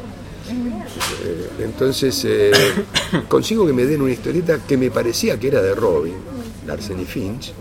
Entonces fui y los apreté. Digo, bueno, miren, si en tres meses no me dan un aumento, yo me voy. Los tres meses, no me dieron el aumento. bueno, te dijeron. Entonces yo estaba juntando plata para irme del país, a ver qué hacía. Entonces me voy a Italia, pasaje me voy a Italia. Y en Italia, nada, lo que llevaba lo vendí rápido con esta editorial. Voy- a esta editorial con la que ya tenía, ellos ya me habían editado lo- Los Hombres de la Legión. Yo continúo el trabajo de, de- ¿Pero cuál? de Alberto La- Salinas, La, la Scorpio que se editaba en, en Italia. la Scorpio que se trabajaba en, en Italia. Acá se editaba Scorpio y estaba la versión italiana porque eran hermanos o algo así. No, eso es- ¿no? no. Hay una relación. ¿Cómo es que.? Eh, el cómic italiano, los italianos son ritualistas, clásicos. Había una costumbre, un hábito y una gran generación de ilustradores italianos que se había formado alrededor de eh, la Domenica del Corriere, el Corriere de la Sera, eh, de un suplemento ilustrado dominical y tenían unos ilustradores fantásticos. Había una gran editorial que era Bonelli y una editorial menor que era esta, pero esta tenía había descubierto que podía comprar más barato acá. Entonces nos compraba historietas a través de Scorpio. Scorpio era la gente de, de Scuti, que acá era- Scuti, la, Scuti. gente de estos tipos que acá Ah, pero ¿y por te compraba. llama- por qué acá se llama Scorpio y allá en Scorpio? ¿Era porque. por casualidad? Por... Eh, ellos ponen un agente para comprar acá. Ah. Ese agente descubre que se puede publicar el puede publicar, si se las vende publicadas una vez, hace lo que les piden los tanos, pero la publica una vez acá. Está bien. Y entonces le pone el mismo nombre que la Scorpio italiana. Que la Scorpio italiana, acá. Ah, ahí está. ahora Era al revés. Era al revés. Y Lancho Story, qué sé yo. Tienen dos revistas, yo voy a verlo. Les llevo unas cosas y me dicen, los tanos. Yo, hablo- yo champurreaba el italiano. Y ahí a la ventanita. El otro me dice, ¿y usted quién es? No, ¿usted de dónde es? Buenos Aires. No, no, de Italia, ¿de dónde? Porque yo me llamo Pedrazzini, ¿no? Piazzetta. No, digo, cuatro generaciones en Argentina. No, no, ¿de dónde? Ah, acá, el lago de Como. Ah, porque la guerra civil existe. Si yo decía que venía del sur, no me daban trabajo. Todavía se sigue. Es increíble. Y, eh, y- y uno el, el jefe de arte me dice que él es austríaco, ¿no? Se golpea cuando dice es austríaco. ¿no? Sí, sí, sí, sí, increíble la rivalidad que todavía está muy vigente. Sí. Muy, o sea, no. Así que es- esta editorial pequeña faroleaba de que ellos editaban la Escuela Argentina de Historietas. Porque la Escuela Argentina de Historietas existía y había tenido unas bestias. Claro, bueno, sí. Esas bestias son anteriores a mí. Yo pertenezco a la generación que los vio. Bueno, sos de la nueva generación que vino después de, esa. No sabés la diferencia que había. Bueno, bueno. Épocas distintas. Épocas distintas, eh, amores distintos. Eh, eh, esta gente trabajaba con los que yo conocí, verdaderos grandes artistas, trabajaban con materiales exquisitos. Bueno, sí. Iban a elegir un pincel. ¿Cuándo yo voy a comprar un pincel? Me preguntan quién soy. Pero no existen más Había pocos de esos pinceles entonces voy a comprar un buen pincel. Me mandan al lugar donde los contrabandeaban. ¿Y usted quién es? Estaba pero así. Otra vez no me dan bola. Vengo de parte de Salina. Ah, yo, yo había visto que el viejo Salina los elegía. No, uno me dio y tuve que pagarlo mucho. Nada de probar. No, te marcaban la jerarquía.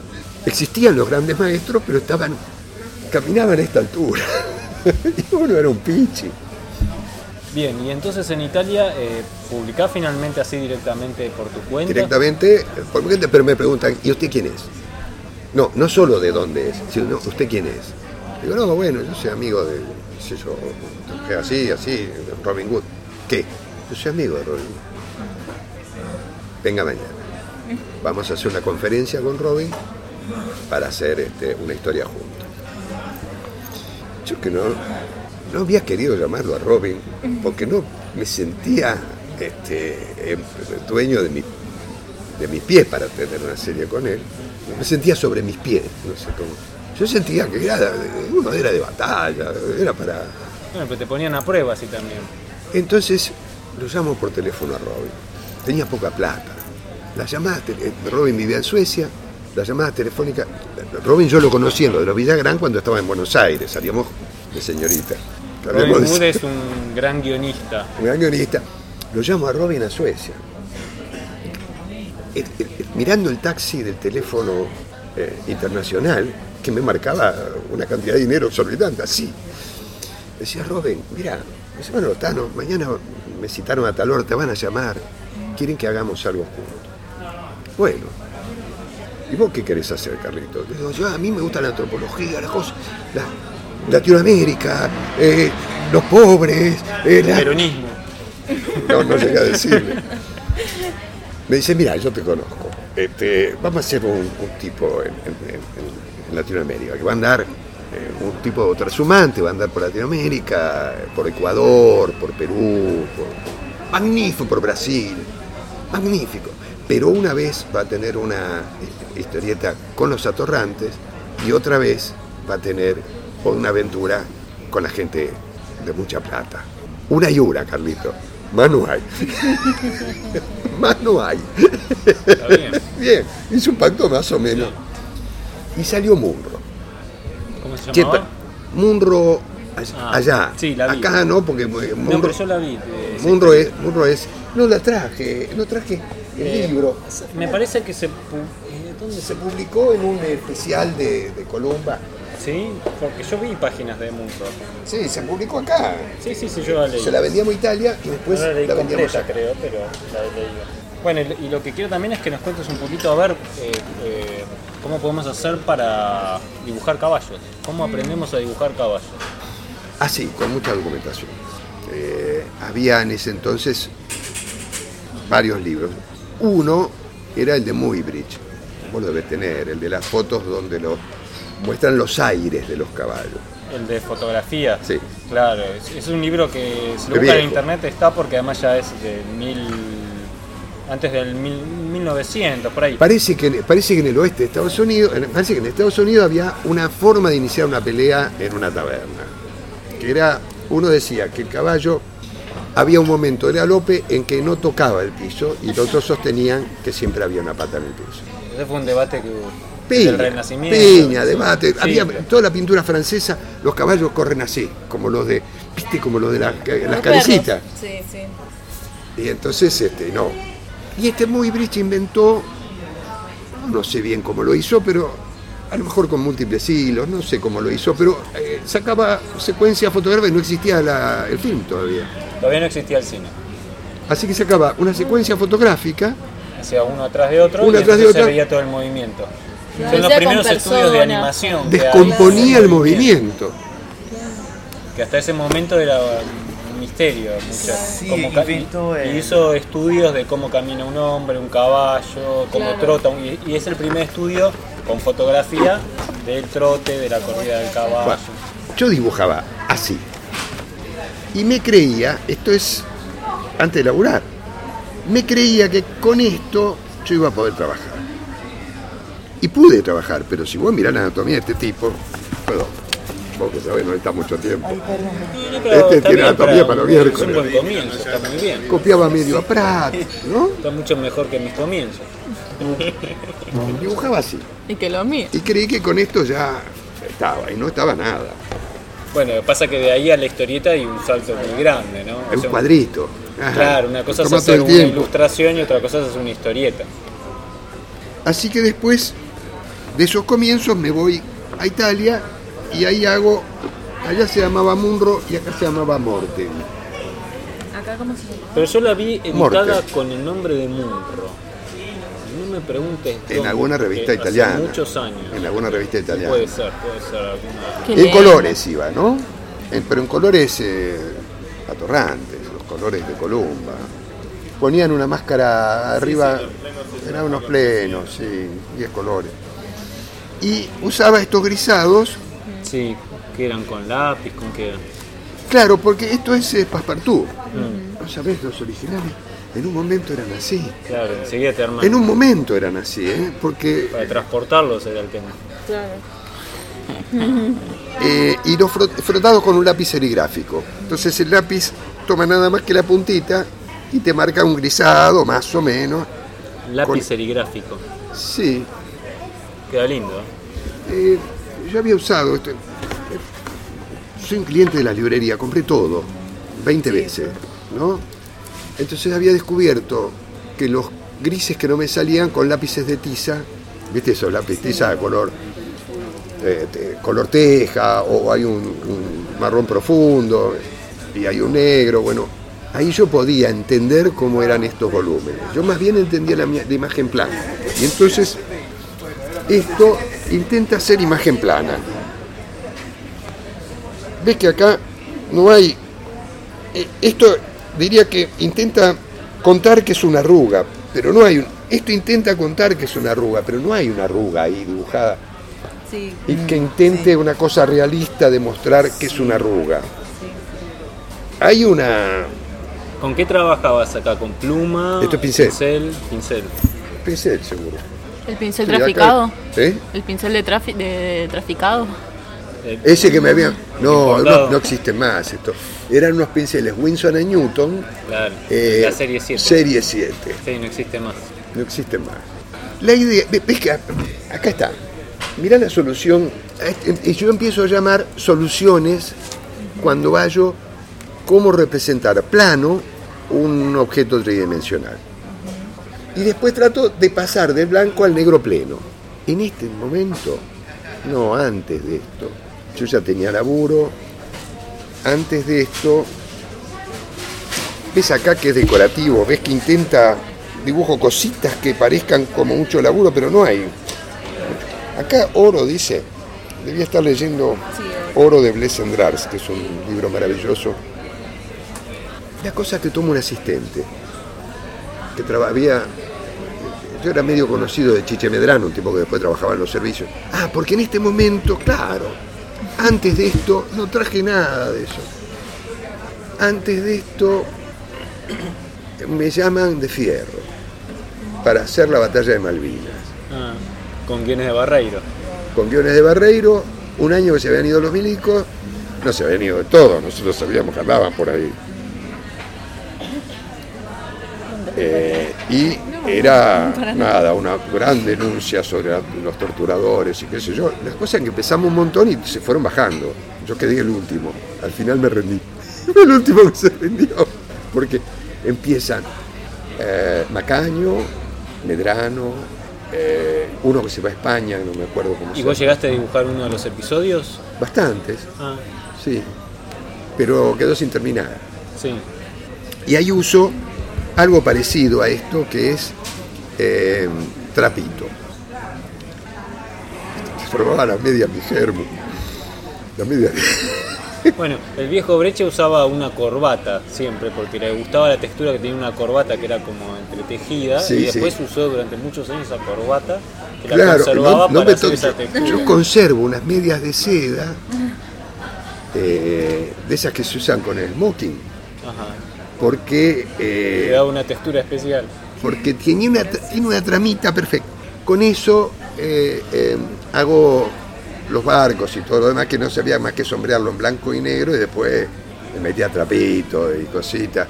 Cuando me toca un, un par de cosas en primer plano, eh, hacía agua. La estética era bonita, no, no daba para continuar ese estilo, no me daba el cuero. Quiero decir, hay momentos en que vos vas a imaginar primero y no te da el- el- la habilidad, y hay otros momentos en que la habilidad te da y, haces tonterías. Haces cositas como esta que no significan nada, que son adornos, pero que no, no hacen a la, a la carne de, de la historia. O sea, hay, hay momentos en que vos podés meterte en la historia y hay momentos que no te da el cuero. Yo pasé muchos momentos que no me dio el cuero porque tenía la idea de buscar una perfección anatómica primero. Tomó a Rizzo en ese momento. Rizzo, la corrección anatómica no la debe tener ahora, pero dibuja infernalmente bien, concibe, imagina maravillosamente bien. Rizzo eh, es el dibujante. ¿Vos trabajaste con Rizzo? Eh, antes de, de- cuando lo antes de, de que le den una serie en Columba viene a durar conmigo. En Columba te mandaban te mandaban a, a trabajar con un dibujante más formado. Ajá, o sea, Rizzo fue a trabajar con vos. Conmigo. Ah, o sea que Rizzo aprendió de vos. No, Bueno, algo debe haber aprendido, seguro. A transpirar por lo menos. En las páginas. pero sí aprendí algo. En ese momento nos convoca, en la editorial había un tipo muy piola, que sabía defender los intereses editoriales, por eso te hacía copiar eh, un estilo, pero que a la vez le gustaba el dibujo, y si vos podías te ayudaba. En este momento volvió a dar clases el viejo Brecha. Y entonces nos mandó a todos a tomar clase con el viejo Brecha. Rizzo no tenía guita. No, Rizzo, vas. Vas o vas. ¿Y quién es el que los mandó? Eh, Presa, que era un gran artista, pero Es un hombre fundamental en la historia fundamental. de los dibujantes en Fundamental. Argentina. Un tipo que me echaba. me echaba. No, Bien, entonces Presa los mandó a estudiar con el, con el viejo Brecha. Seis meses. No, no duró más de eso, porque había una infla- hiperinflación y esas cosas que pasa el país. Así que en esos seis meses, este, Y ahí fuiste vos y fue Rizzo también. y fuimos más, fue, fue a ver, Qué ¿quién? lindo grupo para estar ahí. un lindo grupo para estar. Rizzo y quién más estaba en ese grupo. No, Rizzo hizo nueve versiones de acá. Empezó con, hacíamos un- la adaptación de un cuento que era eh, La visita del caballero enfermo de Giovanni Sí, claro, nosotros todavía nos daba ese guion también, sí. ¿Vos te estuviste con el viejo? Claro, yo estuve con el viejo también. ¿Cuándo? Y ya después. Después en Aedo. Claro, en su casa, en Aedo. Ah, vos sos de los de, de- de los de la revista El Tripero y todo. Yo estuve, eh, eh, claro, yo era de ese grupo. Yo participé en la primera revista del Tri, pero después yo ya no porque ya estaba trabajando y ya Ya. tenía familia y estaba a cuatro manos laburando para Lito Fernández. Bueno, el viejo. Nosotros entramos a ese curso como para laburar, para estudiar con Lito o algo. Ajá. Y nos preguntaron si éramos profesionales y teníamos una cosa editada. Y sí, ya eran profesionales. profesionales, digamos, algún, unos centavos cobraban. Entonces nos mandaron con el viejo. ¿Quién estaba? Te mandaré la foto. Bueno, dale, sí, sí. Porque la foto, Sí, eh, no estoy yo porque yo la saqué, pero después tengo la foto Dale, solo con el viejo. Mandame la foto, dale. Sí, Van- Rodríguez Van Russell, un muchacho que ya no está, muchos ya no están. Eh, alguno de publicidad, que después siguió. Y, y de los que seguimos, tres, me acuerdo. Bueno, no importa, no importa. Así, ese método. Te dabas vueltas al- y Rizzo hizo nueve versiones. No, pero lo sacó bueno, porque Rizzo no dibujaba, ¿no? nosotros dibujábamos ahí y Rizzo no, le hablaba al viejo. El viejo le echaba. Pero el viejo... ¿eh? No teníamos, no tenía plata, Rizzo venía de, a vivir acá de Córdoba, vivían en un, habían juntado cuatro cordobeses de Leones en un departamentito que venían a probar suerte a Buenos Aires. Este, era ayudante mío, que cobraba cinco pesos, cobraba dos. Eh, Pensé que era algo más de que. Bueno, y. eh, nada, me voy a Europa, eh, claro, consigo y traba- y- con- y- conseguiste trabajo. y- Estás trabajando con Robin Hood. y trabajo con Robin, y se pero lo que querías, va. venderle de allá a acá, me sentía una especie de Pero, héroe. pero vos te quedaste allá en Italia o te volviste. No, me volví, que Ah. salía, escuchame. No, de ahí pasé a Estados Unidos y tuve un par de entrevistas con gente de la DC. Ajá. Y no me daba el cuero a mí para. Yo no, no sabía dibujar. Bueno, bueno. Medio podía haber sido que dibujase minas, porque salían Y bien. volvés a, entonces eh, haciendo esta historieta. a trabajar con, con, con, y ahí con Robin. seguiste trabajando con Robin y ahí es cuando llega el trabajo de Dago. Claro, en algún momento se me propone eh, hacer. Claro, y porque hago... Dago se publicaba de manera semanal en, en Italia, pero empiezan a, a publicar unos libros. ¿Vos sos el dibujante de los primeros libros de Dago? Sí, de los nueve Sí, primeros libros de. Dago. No, no, no soy yo el dibujante. Eh, yo los contraté, algunos, los- yo, yo más bien pasaba tinta o, o había pedazos de eso que hacía yo, no todo. eh, Fue todo un lío. los libros. Yo hice los libros, sí. Eh, lo que pasa es que eso iba a ser hecho entre Ricardo Villagrán y yo. Sí. Ricardo era tan buen dibujante que podía corregirme a mí de mis horrores de, de anatomía sin tocar el lápiz, o sea, solo, solo con el pincel, así, al, al correr. Y hubiera podido ser, hicimos ciento y pico de páginas, 200 páginas, pero en un momento Alberto lo quiso corregir a Ricardo, eh, vanidades de, de- vanidades de dibujante. ¿no? Uno quiso ser más que el otro, qué sé yo, nada, se fue toda la mierda y me quedé solo con un proyecto de 100 páginas mensuales 100 páginas mensuales. y sin poderlo resolver. sí. Yo en ese momento, muy laboriosamente, voy, voy, Lindo trabajo. hacía esto por ahí, pero los caballos están mal apoyados. Este caballo, la pata de apoyo es la que está para abajo, está mal la, el, el tren delantero del caballo. Está muy lindo. ¿Podemos pasarlos para que lo Sí, vean? sí, sí. Son Y originales. esto, esto ya es, Esto es pluma y. eso es pincel. pluma, pluma y pincel, pero eh, eso es pluma modulada. Había en ese entonces unas plumas blanditas, Claro, sí, las, las guillot. guillot, que está. modelaban y Que eran casi un pincel, eran una maravilla. Sí, sí, a mí no me gustaban de todo porque yo había andaba atrás de algo anguloso. Ah, Había en mi cabeza algo anguloso que debía haber. Bueno, podrías haber cambiado de pluma. Eh, cambié, sí, sí. En un momento esto sale mal, muy mal, y yo me enojo con los tanos. Porque había- los tanos querían cambiar el precio también de lo que pagaban. Bueno, los tanos son complicados, digamos la verdad. Y yo, y yo no estaba a la altura de las circunstancias, ni comerciales ni artísticas. Entonces me peleo con los tanos y me voy a, trabajar de, enseñar, a enseñar eh, cómic y a, y a- y a enseñar pintura y a pintar. Y pinto. Eh, tuve varios maestros en el camino, Este cuadro es eh, de los que pintabas en este momento. claro, pero ve que son cosas decorativas. ¿Qué era el óleo esto? Eso es, eh, espera, eso es eh, temple de huevo, esto es lo que aprendí con Rux, temple de huevo y arriba óleo.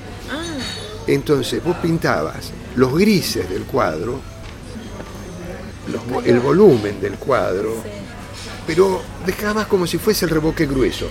No llegabas a las altas luces ni a los negros más profundos, te quedabas un poquito entre grises. Y después podías, barnizado y tal, podías entrar eh, con óleo. Y entonces el óleo, en una capa no transparente, pero tampoco tan gruesa, pintaba los colores. Y entonces podías, te daba el tiempo de estudiar si esos grises iban hacia el cálido, si iban hacia el frío, si- te daba la, la chance de... Era como un cuadro en dos tiempos. Está buena la técnica. Te daba, el problema es que tenía que ser en tablero, tenía que ser sobre, sobre tablas, porque no... Es un- como un retardador, el templo de huevo. ¿Viste la yema de huevo? Sí, ¿Viste alguna vez que alguien que, que le hacen eh, un ma- maltrato público, le tiran huevos a la casa y queda la, eh, si se seca la yema de huevo, no sale más? sí, sí, sí. Bueno, eh, Fijador. Ese sistema, usabas una yema de, el la yema de huevo, el temple, le mezclaba con trementina, con un poquito de, de- Con pigmentos. con algún aceite, aunque usabas más bien el aceite del- de la yema. Y después la, la mezclabas con los pigmentos. Entonces se usaba nada más que blanco, negro y un tierra. Y hacías el cuadro en valores. Como en ocres también, ¿no? Porque al usar un tierra te queda como en. Claro, que crees, que mezclando. Y arriba ya te ocupabas Ahí me color. separo. Ahí me separé. Sí, Y entonces, pues. Entonces la heladera, que tenía un estudio grande, de ciento y pico de metros, que te enseñaba, tenía como 40 alumnos, que era- Ve, hacía, estas cosas, y hacía hiperrealismo.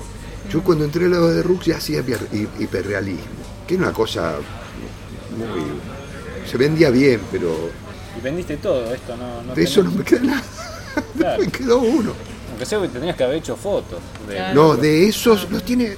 Mira, yo podría eh, eh, eh, conseguir esas fotos, porque conozco a algunos de los de los clientes que de amigo. Ah, La- en este cuadro de Néstor, por ejemplo, hay un balance final. Vos terminás trabajando todo el cuadro hasta que queda en, en un punto que vos elegís. En el hiperrealismo todo está al extremo y podés empezar de acá y terminarlo del otro lado.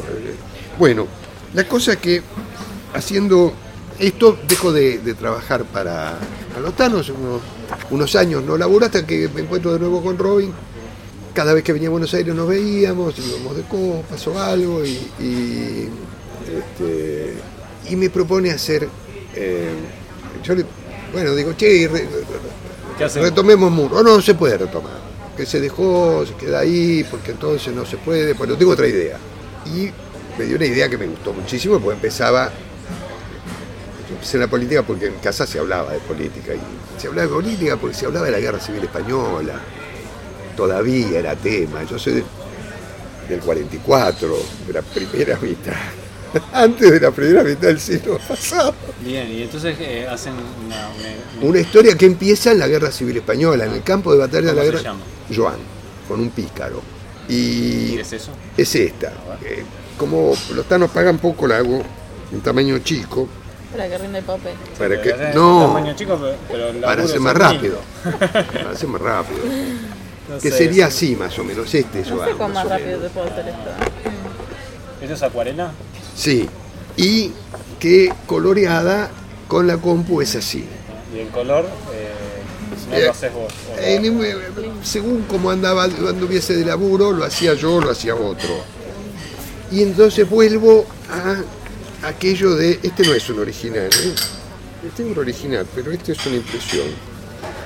Entonces vuelvo a aquello del blanco y el negro que me interesaba, que me había interesado en, en Munro me interesan el blanco, el negro y dar los grises con rayas de col- con rayas como digamos como color, como si fueran camisas escocesas, rayas de pantalón, pantalones rayados y así hago como una textura. Claro, le vamos dando lo que no puedo dar en las arrugas, lo que no puedo dar en la. en- pierdo de. eh, claro, un intermedio. un intermedio, no hago el plano. Claro. el eh, eh, Pero en este sí, ya te vas a blanco y negro. en este trato de ir más a blanco y negro. ¿Ves? Entonces el negro es arbitrario, vos podés poner negro en la suela del zapato y negro en la espesura. Claro, es un poco, a veces es, a veces es iluminación, otras veces es una Como de color. Contraste, claro. como Claro. color. Esto vuelvo a la historia de, eh, de, de- de ese cartel que decía ocho grandes, eh, ocho grandes peleas, ocho que se veía de un vistazo. Entonces llego a esto. Ahí empieza siendo una comedia negra. Esto es un género muy difícil que Robin lo ma- maneja maravilloso. Es una comedia pero tiene una vuelta de tuerca oscura, tiene bastante sexo, eh, pero siempre hay una cosa de, Era buenísimo. Robin era tan prolífico, tan... Yo quería laburar con él, este, me, me parecía, anhelé laburar con él siempre. Y me parecía que me daba, después ya me iba dando el cuero en- mientras hacía esto. Y ahí, a ver si tengo más tipo, ese páginas. tipo de estilo es lo que vos buscabas hacer. ¿Ves que acá es plano? Sí, ¿Ven, sí, claro. ven lo de plano? ¿Ven que no hay volumen? Que el volumen se- que tiene todo un montón de trucos para parecer que, que- que las cosas están. Pero lo que hay es una señal por cada cosa, no hay la cosa. Hay un- una cosa intelectual de como si fueran recortes de blancos y negros y vas armando, como si fuera un, Un colato. Un collage. Ahí está.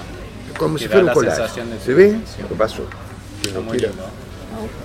Pero ahí yo empiezo a notar, Robin me empieza a meter en algo, como me sabe que me gustaba la política y me sabe que, que los nazis me caen pesados y me sabe que de- con los paisanos tengo... mi pa- Mi pareja es una... Mi pareja es la, es la hija de un editor de Esteleta, Ah, mira vos. porque hace muchos años. Empieza a meterme en eso, pero deja de ser una comedia negra y empieza a ponerse un drama. Y yo noto que Robin no, muy- una discusión, a veces está en Buenos Aires, a veces está en Asunción, yo voy hasta Asunción, pero discuto con él. No había como, no era una relación de pares, nunca fue una relación de pares. Eh, yo era, Robin era muy famoso cuando yo empecé a rimarle paginitas. yo- entonces busco otro laburo, a ver cómo hago, porque acá va a pasar algo. ¿no? La calidad va descendiendo de los guiones, esa chispa, esa vueltita humorística y ese Empezaba a faltar. empezaba a faltar, se convirtió en un drama solo opresivo. Eh, Empieza, la historia se mete en Auschwitz y sigue en Auschwitz durante un año y pico. Yo me deprimo. Sí. ¿Qué vas a contar Sí, de nuevo en oscura. ¿Qué podemos contar de nuevo? Y entonces surge la posibilidad de hacer algo en, en- en Suecia. Eh, surge una historia, la posibilidad de hacer una historia. Y la agarro. Está bien, y mantenés un estilo similar. Eh, es un poco menos blanco y negro porque el- se le da ahora un espacio al color más Esto se publica a color. claro. El color lo hago yo. ¿Esto es lo que estás haciendo actualmente? Sí, sí. Además del gago también. ¿O lo Sí, porque- Es como salteado. No, es lo de Dago lo que es continuo y lo que viene salteado es lo de Suecia, porque en Suecia necesitan eh, saber el presupuesto que tienen anual antes de encargarte nada. Hasta que no está la plata, después son un reloj, pero eh, los encargos vienen como una vez al año. Entonces hacemos una aventura y ya está. Cuando después la juntamos y fue a parar a un libro, las primeras, ¿no? Es un bolón que comunicarse con el tipo porque yo no sé inglés, esto es lo mismo. Pero queda bien, el, color acompaña bien. ¿eh? Y es un color que int- intenta más o menos ubicarte. el color también lo, lo, lo resolvés vos. Sí, acá? sí, sí, más o No, no, menos. está bien, para mí está acompaña bien. ¿Ves cómo solo quiero dibujar blanco y negro? Sí, sí. ¿Ves que no quiero una solución? Busco una solución que me dé la impresión de que hay una arruga, de que hay una tela, sí, sí. pero que no esté ni la arruga ni la tela. Que haya un pasaje. Ah, porque bueno, cuando yo empiezo a dibujar, le decía que era neoclásico el estilo. ¿Qué era un estilo neoclásico? Eh, las cosas, el negro se diluía en un montón de grises. Y yo, que miro mucho a Miñola por esta época, dejo un rastro de ese gris, que sería estos serruchitos que le Claro, pongo Los serruchitos, Eh, alguna textura, algo en el pelo, alguna poquitito, cosita en el fondo. poquitito, Claro, para que queden contentos, digamos. para que yo me sienta, no, soy yo el que no me siento descarnado. A todo esto Rizzo ya está haciendo genialidades, este, porque el viejo nos dice algo, una frase que yo no pude resolver cuando me alejo de la historieta, sigo pensando en eso. El viejo nos dice, la historieta es blanco y negro, es línea y mancha, es blanco y negro, por lo tanto, 50% de blanco, 50% de negro. ¿A dónde meto el 50% de negro? Nunca lo pude ver. Además, porque si en alguna le pones más blanco, en otra tenés que ponerle más negro. Bueno, pero es una forma de entender la historieta, que a mí me gusta muchísimo. Pero es no me da la cabeza. ¿Y por qué Bueno, no es un Ahí 70-30 y no un Rizzo sigue 50-50? adelante y lleva esto hasta la exageración. Sí. y es maravilloso y da un cambio. Rizzo llega después de los neoclásicos, algo, después de- del chino, de Jim, de Jim Lee, Estados Unidos. Y trae una propuesta estética tan diferente, en un segmento de la editorial tan diferente que es Vértigo. Yo tengo, hay una búsqueda y no llego. No balancear lo que, podés, lo, que, lo que me animo a poner eh, es este, yo sé que hay un más allá al que en esta vida, pero hay otra. En esta vida no llego, pero no sé los problemas que hay otra. ¿Eh? Era lo que decía el viejo. El viejo nos plantea una pregunta que yo no puedo responder todavía. Bueno, entonces, este, Robin empieza a escribir cada vez peor, pero me manda muchísimos guiones. Una pila de guiones así. Yo no le voy a decir a Lotano que esos guiones están mal. Robin es mi amigo o algo así, compañero de, de toda esta ruta, de todos estos 40 años. ¿cómo? Entonces yo dibujo. Hasta que un día me llaman Lotano y me dicen, Carlos. eh, la mujer de Robin, eh, y ahí empieza un sainete. La mujer de Robin declara que Robin no puede escribir más. Claro, eso, eso fue el año pasado, una cosa así, Un poco más. un poquito antes. Y entonces los tanos me llaman y me dicen, "Man, este, ¿qué hacemos con esto? Hay que cortar. Cortamos acá y me quedé con unos cuantos. Cortamos antes. O sea, yo creí que tenía trabajo para un año porque tenía esta pila, pero no, se terminó de golpe. O antes. Algunos no los cobré. ¿Y ahora qué hacemos? Y me dice, Carlos, usted hacía un dago exquisito hace 35 años. Y yo decía. Yo sufrí un montón cuando hice el- los libros de Dago, porque me acuerdo que en un momento, en realidad los, los italianos eran complicados, los- ese momento por Murió uno de los socios, porque además esto era por fax. Rollos de fax, con las correcciones a hacer. Y después me entero de qué había pasado. Se había muerto uno de los socios y había que pagarle la parte. Entonces recortaron, eh, menos las cabezas de los dos o tres dibujantes, que eran lo mejor que tenían. Yo no era, decididamente no era lo mejor que tenían, quedé del lado del corte. Esto me pasó a mí y también le pasó a, a Trillo. Me pasó a Trillo. Solo que un tiempo después. A Trillo le mandan de vuelta. También pasó que el mercado italiano se achicó, se fue achicando, ya no era el mercado de antes. El cómic que no se iba achicando su mercado. Sí, en general, pero en Italia en particular era un mercado muy importante y se, se Bueno. redujo muchísimo. Y entonces vamos ahora a hablar de nuevo de los animales. Porque esto viene, que a mí me gusta. Hago cómics y siento que voy a hacer algo porque me gusta dibujar caballos. Bueno, después fueron apareciendo los animales. En este dago que me encargan aparecen los Y animales. tenés caballos, sí, Tengo como caballos. caballo a montones. Yo quiero ahí, ahí un poquito. A ver, eh, caballos, ¿cómo, qué, qué nos recomendás? ¿Qué, ya nos nombraste el libro de, eh, ¿cómo se llamaba? Bueno, yo te recomiendo esto. Perdón, De- había un de bolsito por acá. para- o sea, por un lado habría que estudiar el movimiento de las patas del caballo. Lo que se llaman los aires. En cuanto a los caballos, te dije, yo empecé a juntar documentación. Entonces, Bueno, acá hubo acá una editorial que se llamaba Cielo Sur, que había contado todo sobre el gaucho. Que era un libro, una revista.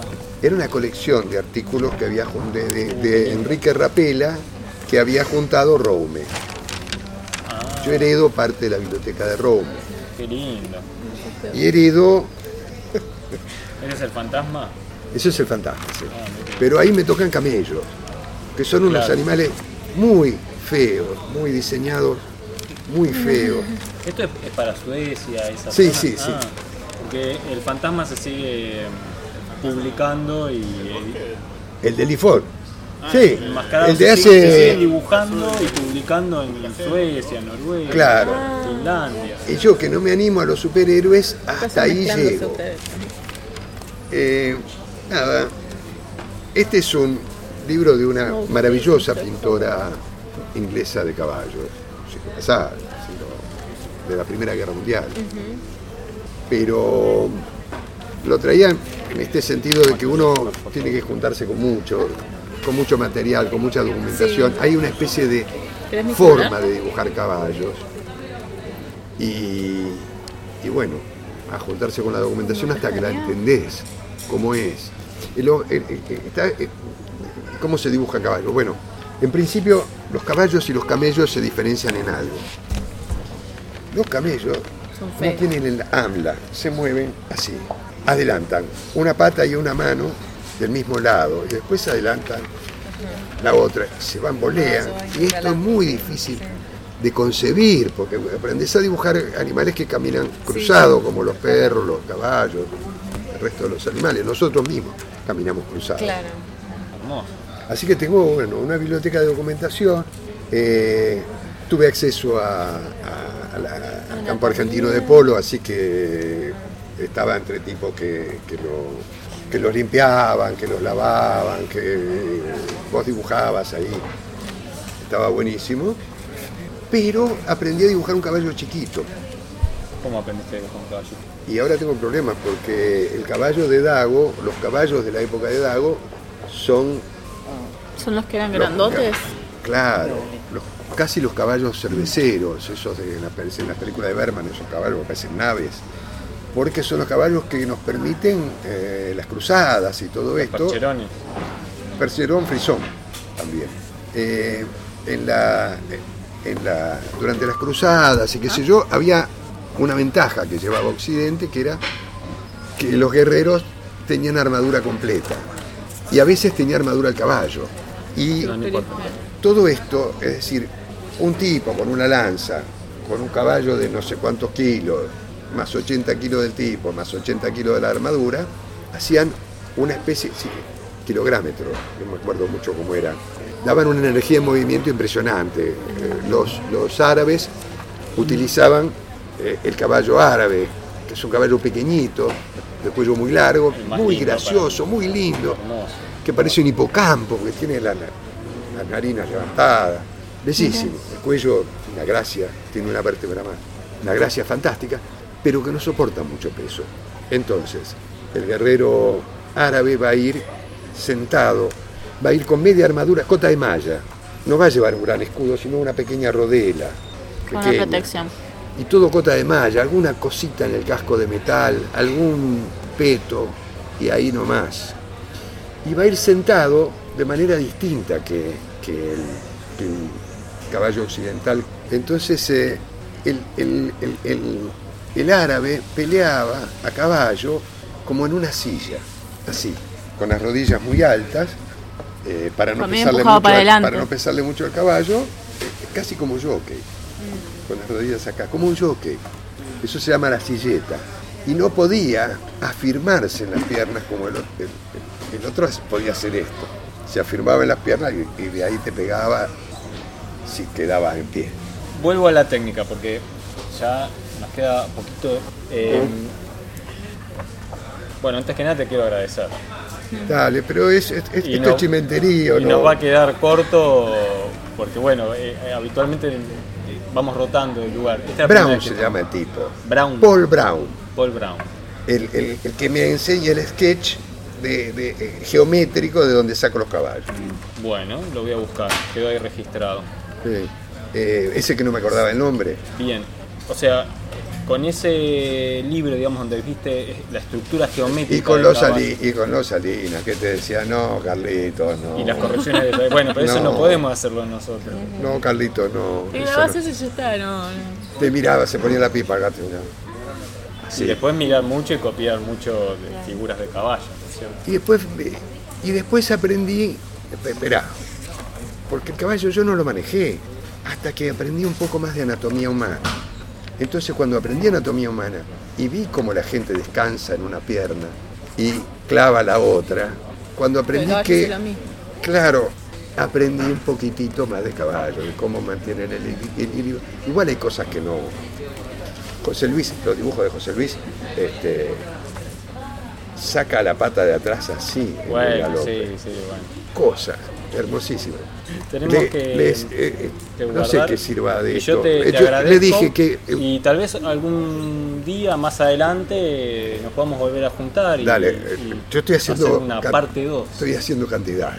No ahora dentro de, de tiempo. Este, este dago no, no es individual, lo hago, ju- lo, lo hago no, a las corridas, como sale. El este trabajo es individual. Hasta aquí llega el episodio de hoy.